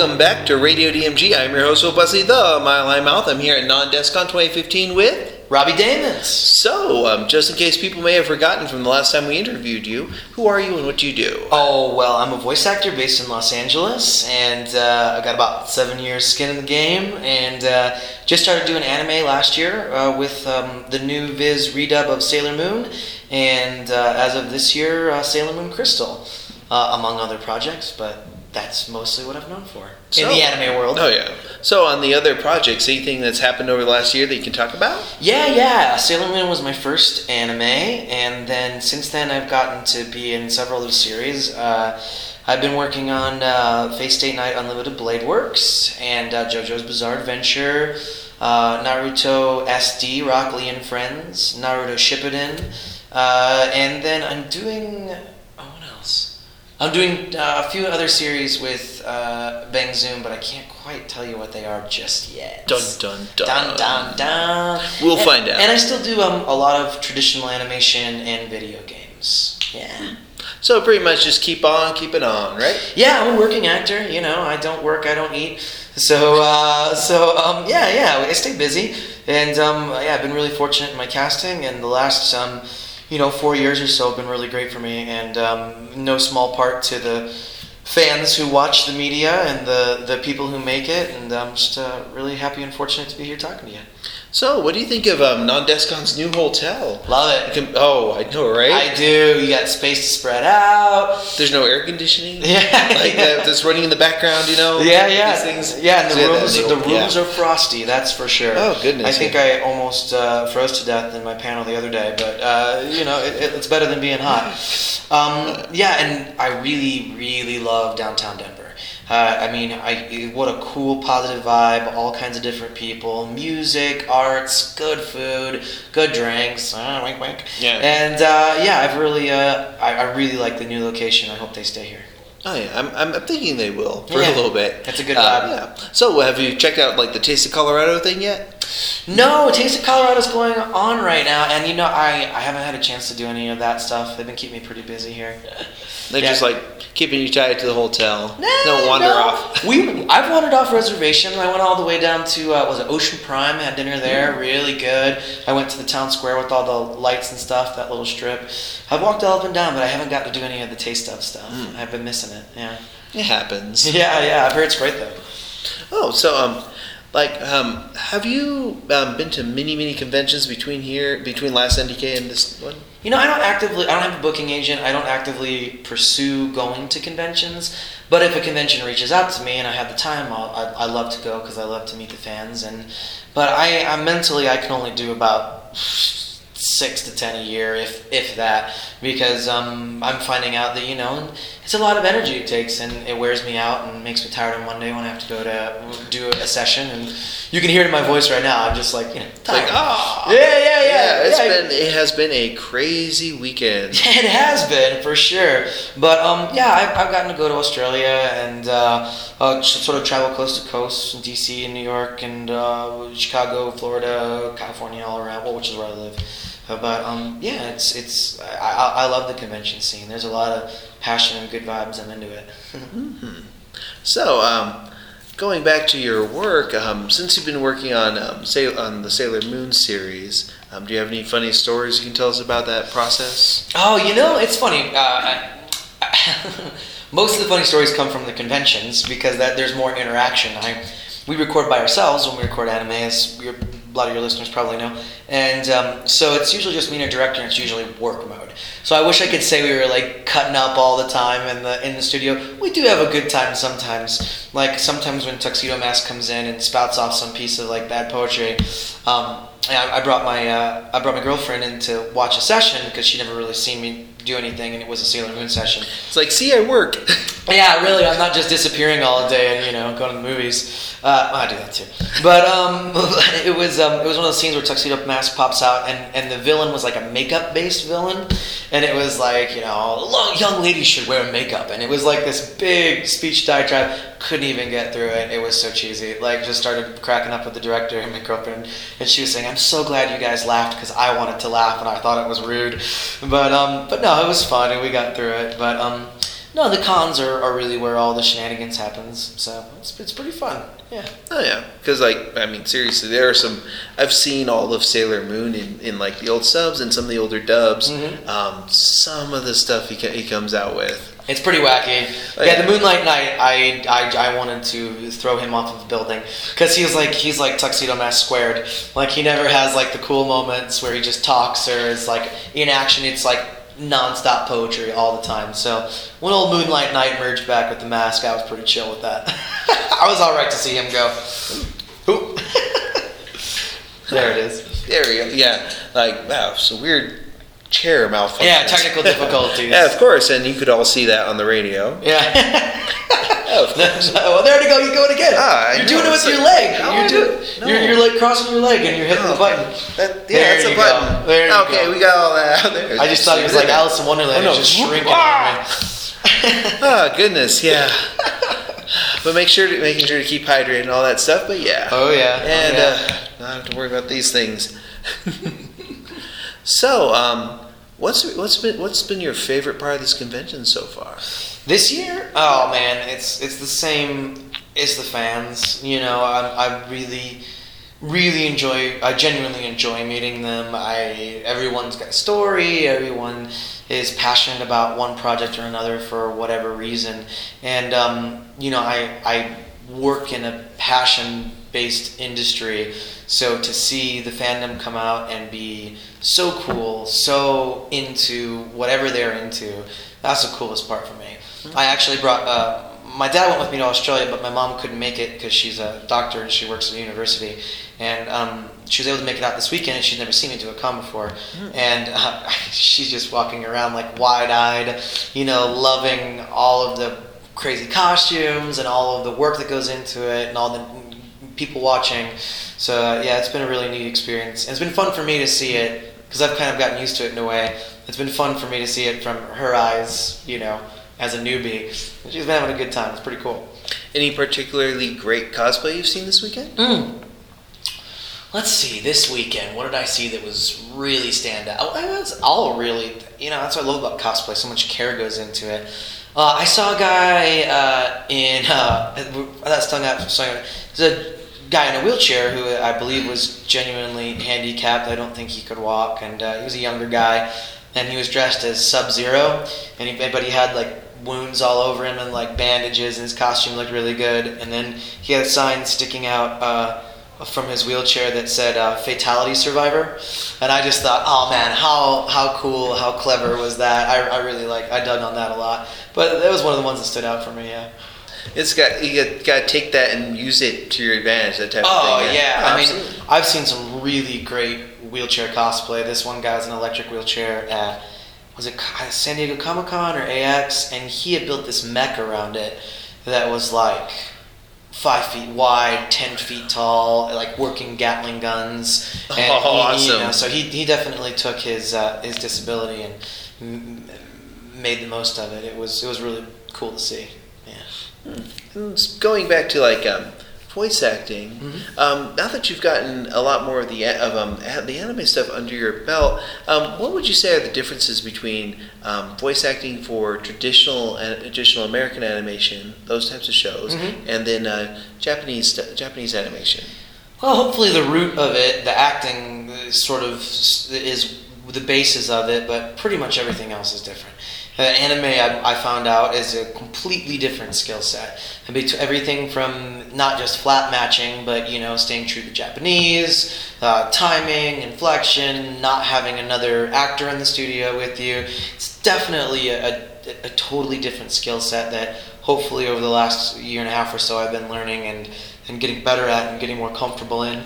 And then with traditional animation, it's um, mm, you have a little bit more freedom uh, you, you, since you're being animated too, and you don't have to really go with any other constraints besides the script. So it's just sort of you and your acting partner, if you have one, and your imagination. And uh, I, you know, I enjoy them both equally for different reasons. Yeah. So um, notice one thing with a lot of voice actors, eventually they get into the ADR and the writing side of that. Have you taken a look at any of that yet? Oh, that's not for me, man. You're like, "Nah." I, am not. I'm not saying I would turn it down or anything, but um, but I I don't see myself as a script supervisor or director, at least not anytime soon. I I, I come from a theater background. I used to direct and I taught theater at the university level. Also taught in the New York Film Academy for a while, and um, so I'm qualified to direct actors. But I'm definitely not qualified to adapt scripts or be a line producer. And a lot of those jobs, I'm sure I could learn, but a lot of those jobs go hand in hand. And right now, I'm plenty busy acting, and I and it's what I grew up doing, and I love it. So I'll stick with that for a while. And then if the day comes where I, I feel like I'd like to branch out, I'd consider it, but it won't be for a while. They'll be like, "Hey, we want you to write these uh, jokes for Tuxedo Mask and this." And Yeah, like, yeah. "Oh, finally. Yeah, no, I'm all right. No, there's a couple of really talented people who do that, so I'll pass and let them do what they're good at. And speaking of talents, is there anything that you'd like to go ahead and promote? Oh, uh, sure. I mean, as, as everybody who knows, there's certain things we can't talk about. So, um, you know, if, if you enjoy this interview and you like the projects that I work on, you can follow me at Twitter at Robbie Daymond, or you can find me on Facebook. And I'm usually pretty good about giving updates about when things release. But things I can't talk about um, uh, next weekend on Toonami. Oh, well, if this goes to air before that, it'll be September, the weekend of September 12th. I have a guest star on Sword Art Online, uh, JoJo's Bizarre Adventure. Uh, I play Smokey Brown. That comes out uh, next month. Uh, I have a new show for Nickelodeon called Get Blake, which is coming out later in the year. Uh, I you can watch me in Unlimited Blade Works, uh, sort or uh, that's uh, Fate Stay Fate Night. Stay Night, yeah. Yeah, yeah, that's on Netflix right now, and you can also get it on DVD. Everything you can get on DVD. And um, I'll have, I'm going to be the lead in Stella Glow uh, that comes out from Atlus at the end I of the already year. pre-ordered that actually. Sweet, well, that's me. Yeah, kind of a big person when it comes to like the uh, RPGs and such. Most recent stuff I picked up was like Lord of Magna, Maiden Heaven, Which I'm also the lead in. Oh yeah. Yeah, I'm Luchs in that. Yeah. Yeah. Which you may have already known. Yep, I know. I was like, oh, I know all these people. Oh yeah, good. And then um, Tales of Zestiria, which I'm really excited about. Uh, that comes out next month in October, and I play the lead Sorey in that as well. And um, I've got a really a lot of other exciting things in the pipeline, but um, I just I don't. I don't- I think that's everything I can. I think that's everything I can talk about right Like, now. yeah. Yeah, Those yeah. non-disclosure agreements. Yeah, and I'll be in some. Uh, I'll be in some traditional video games too. Uh, you can kill me a multitude of ways in uh, the Division, which is upcoming right now, and uh, several other JRPGs that I, again I can't mention yet. But yeah, Excellent. Yeah. Well, I want to thank you for giving us this interview today. oh, it's my pleasure. You guys are awesome as always. Thank you. I'm your host, Philip Wesley, the Mile High Mouth. I've been we're here at Nan Desu Kan 2015. We've been talking to Robbie Daymond. And to our studio audience, good night, and you are now caught up. And there you go. That is the last of the interviews, and we are all caught up on those. Um, all eight of those ones that we hadn't put out here, four that are exclusive to Radio DMG, and four that you've probably heard on Area DMG on Radio DMG Versus. Again, I am your host, Phil Wesley, the Mile High Mouth, and that whole line of other stuff that I said at the beginning of this. And guess what? We are at the end of this particular episode, just under three hours of content. Whew! This was episode 60. I guess that's uh, special for something. I mean, this is a pretty long episode, right? But yeah, we'll be back with more content in the next episode. So make sure that you um, bookmark Radio DMG. Make sure you whitelist Radio DMG, Area DMG, and DMG Ice on your ad block. And uh, yeah, stick around. We have much more content to come in the next few weeks or so. So look forward to that. And guess what? Until the next episode comes out, you are now caught up.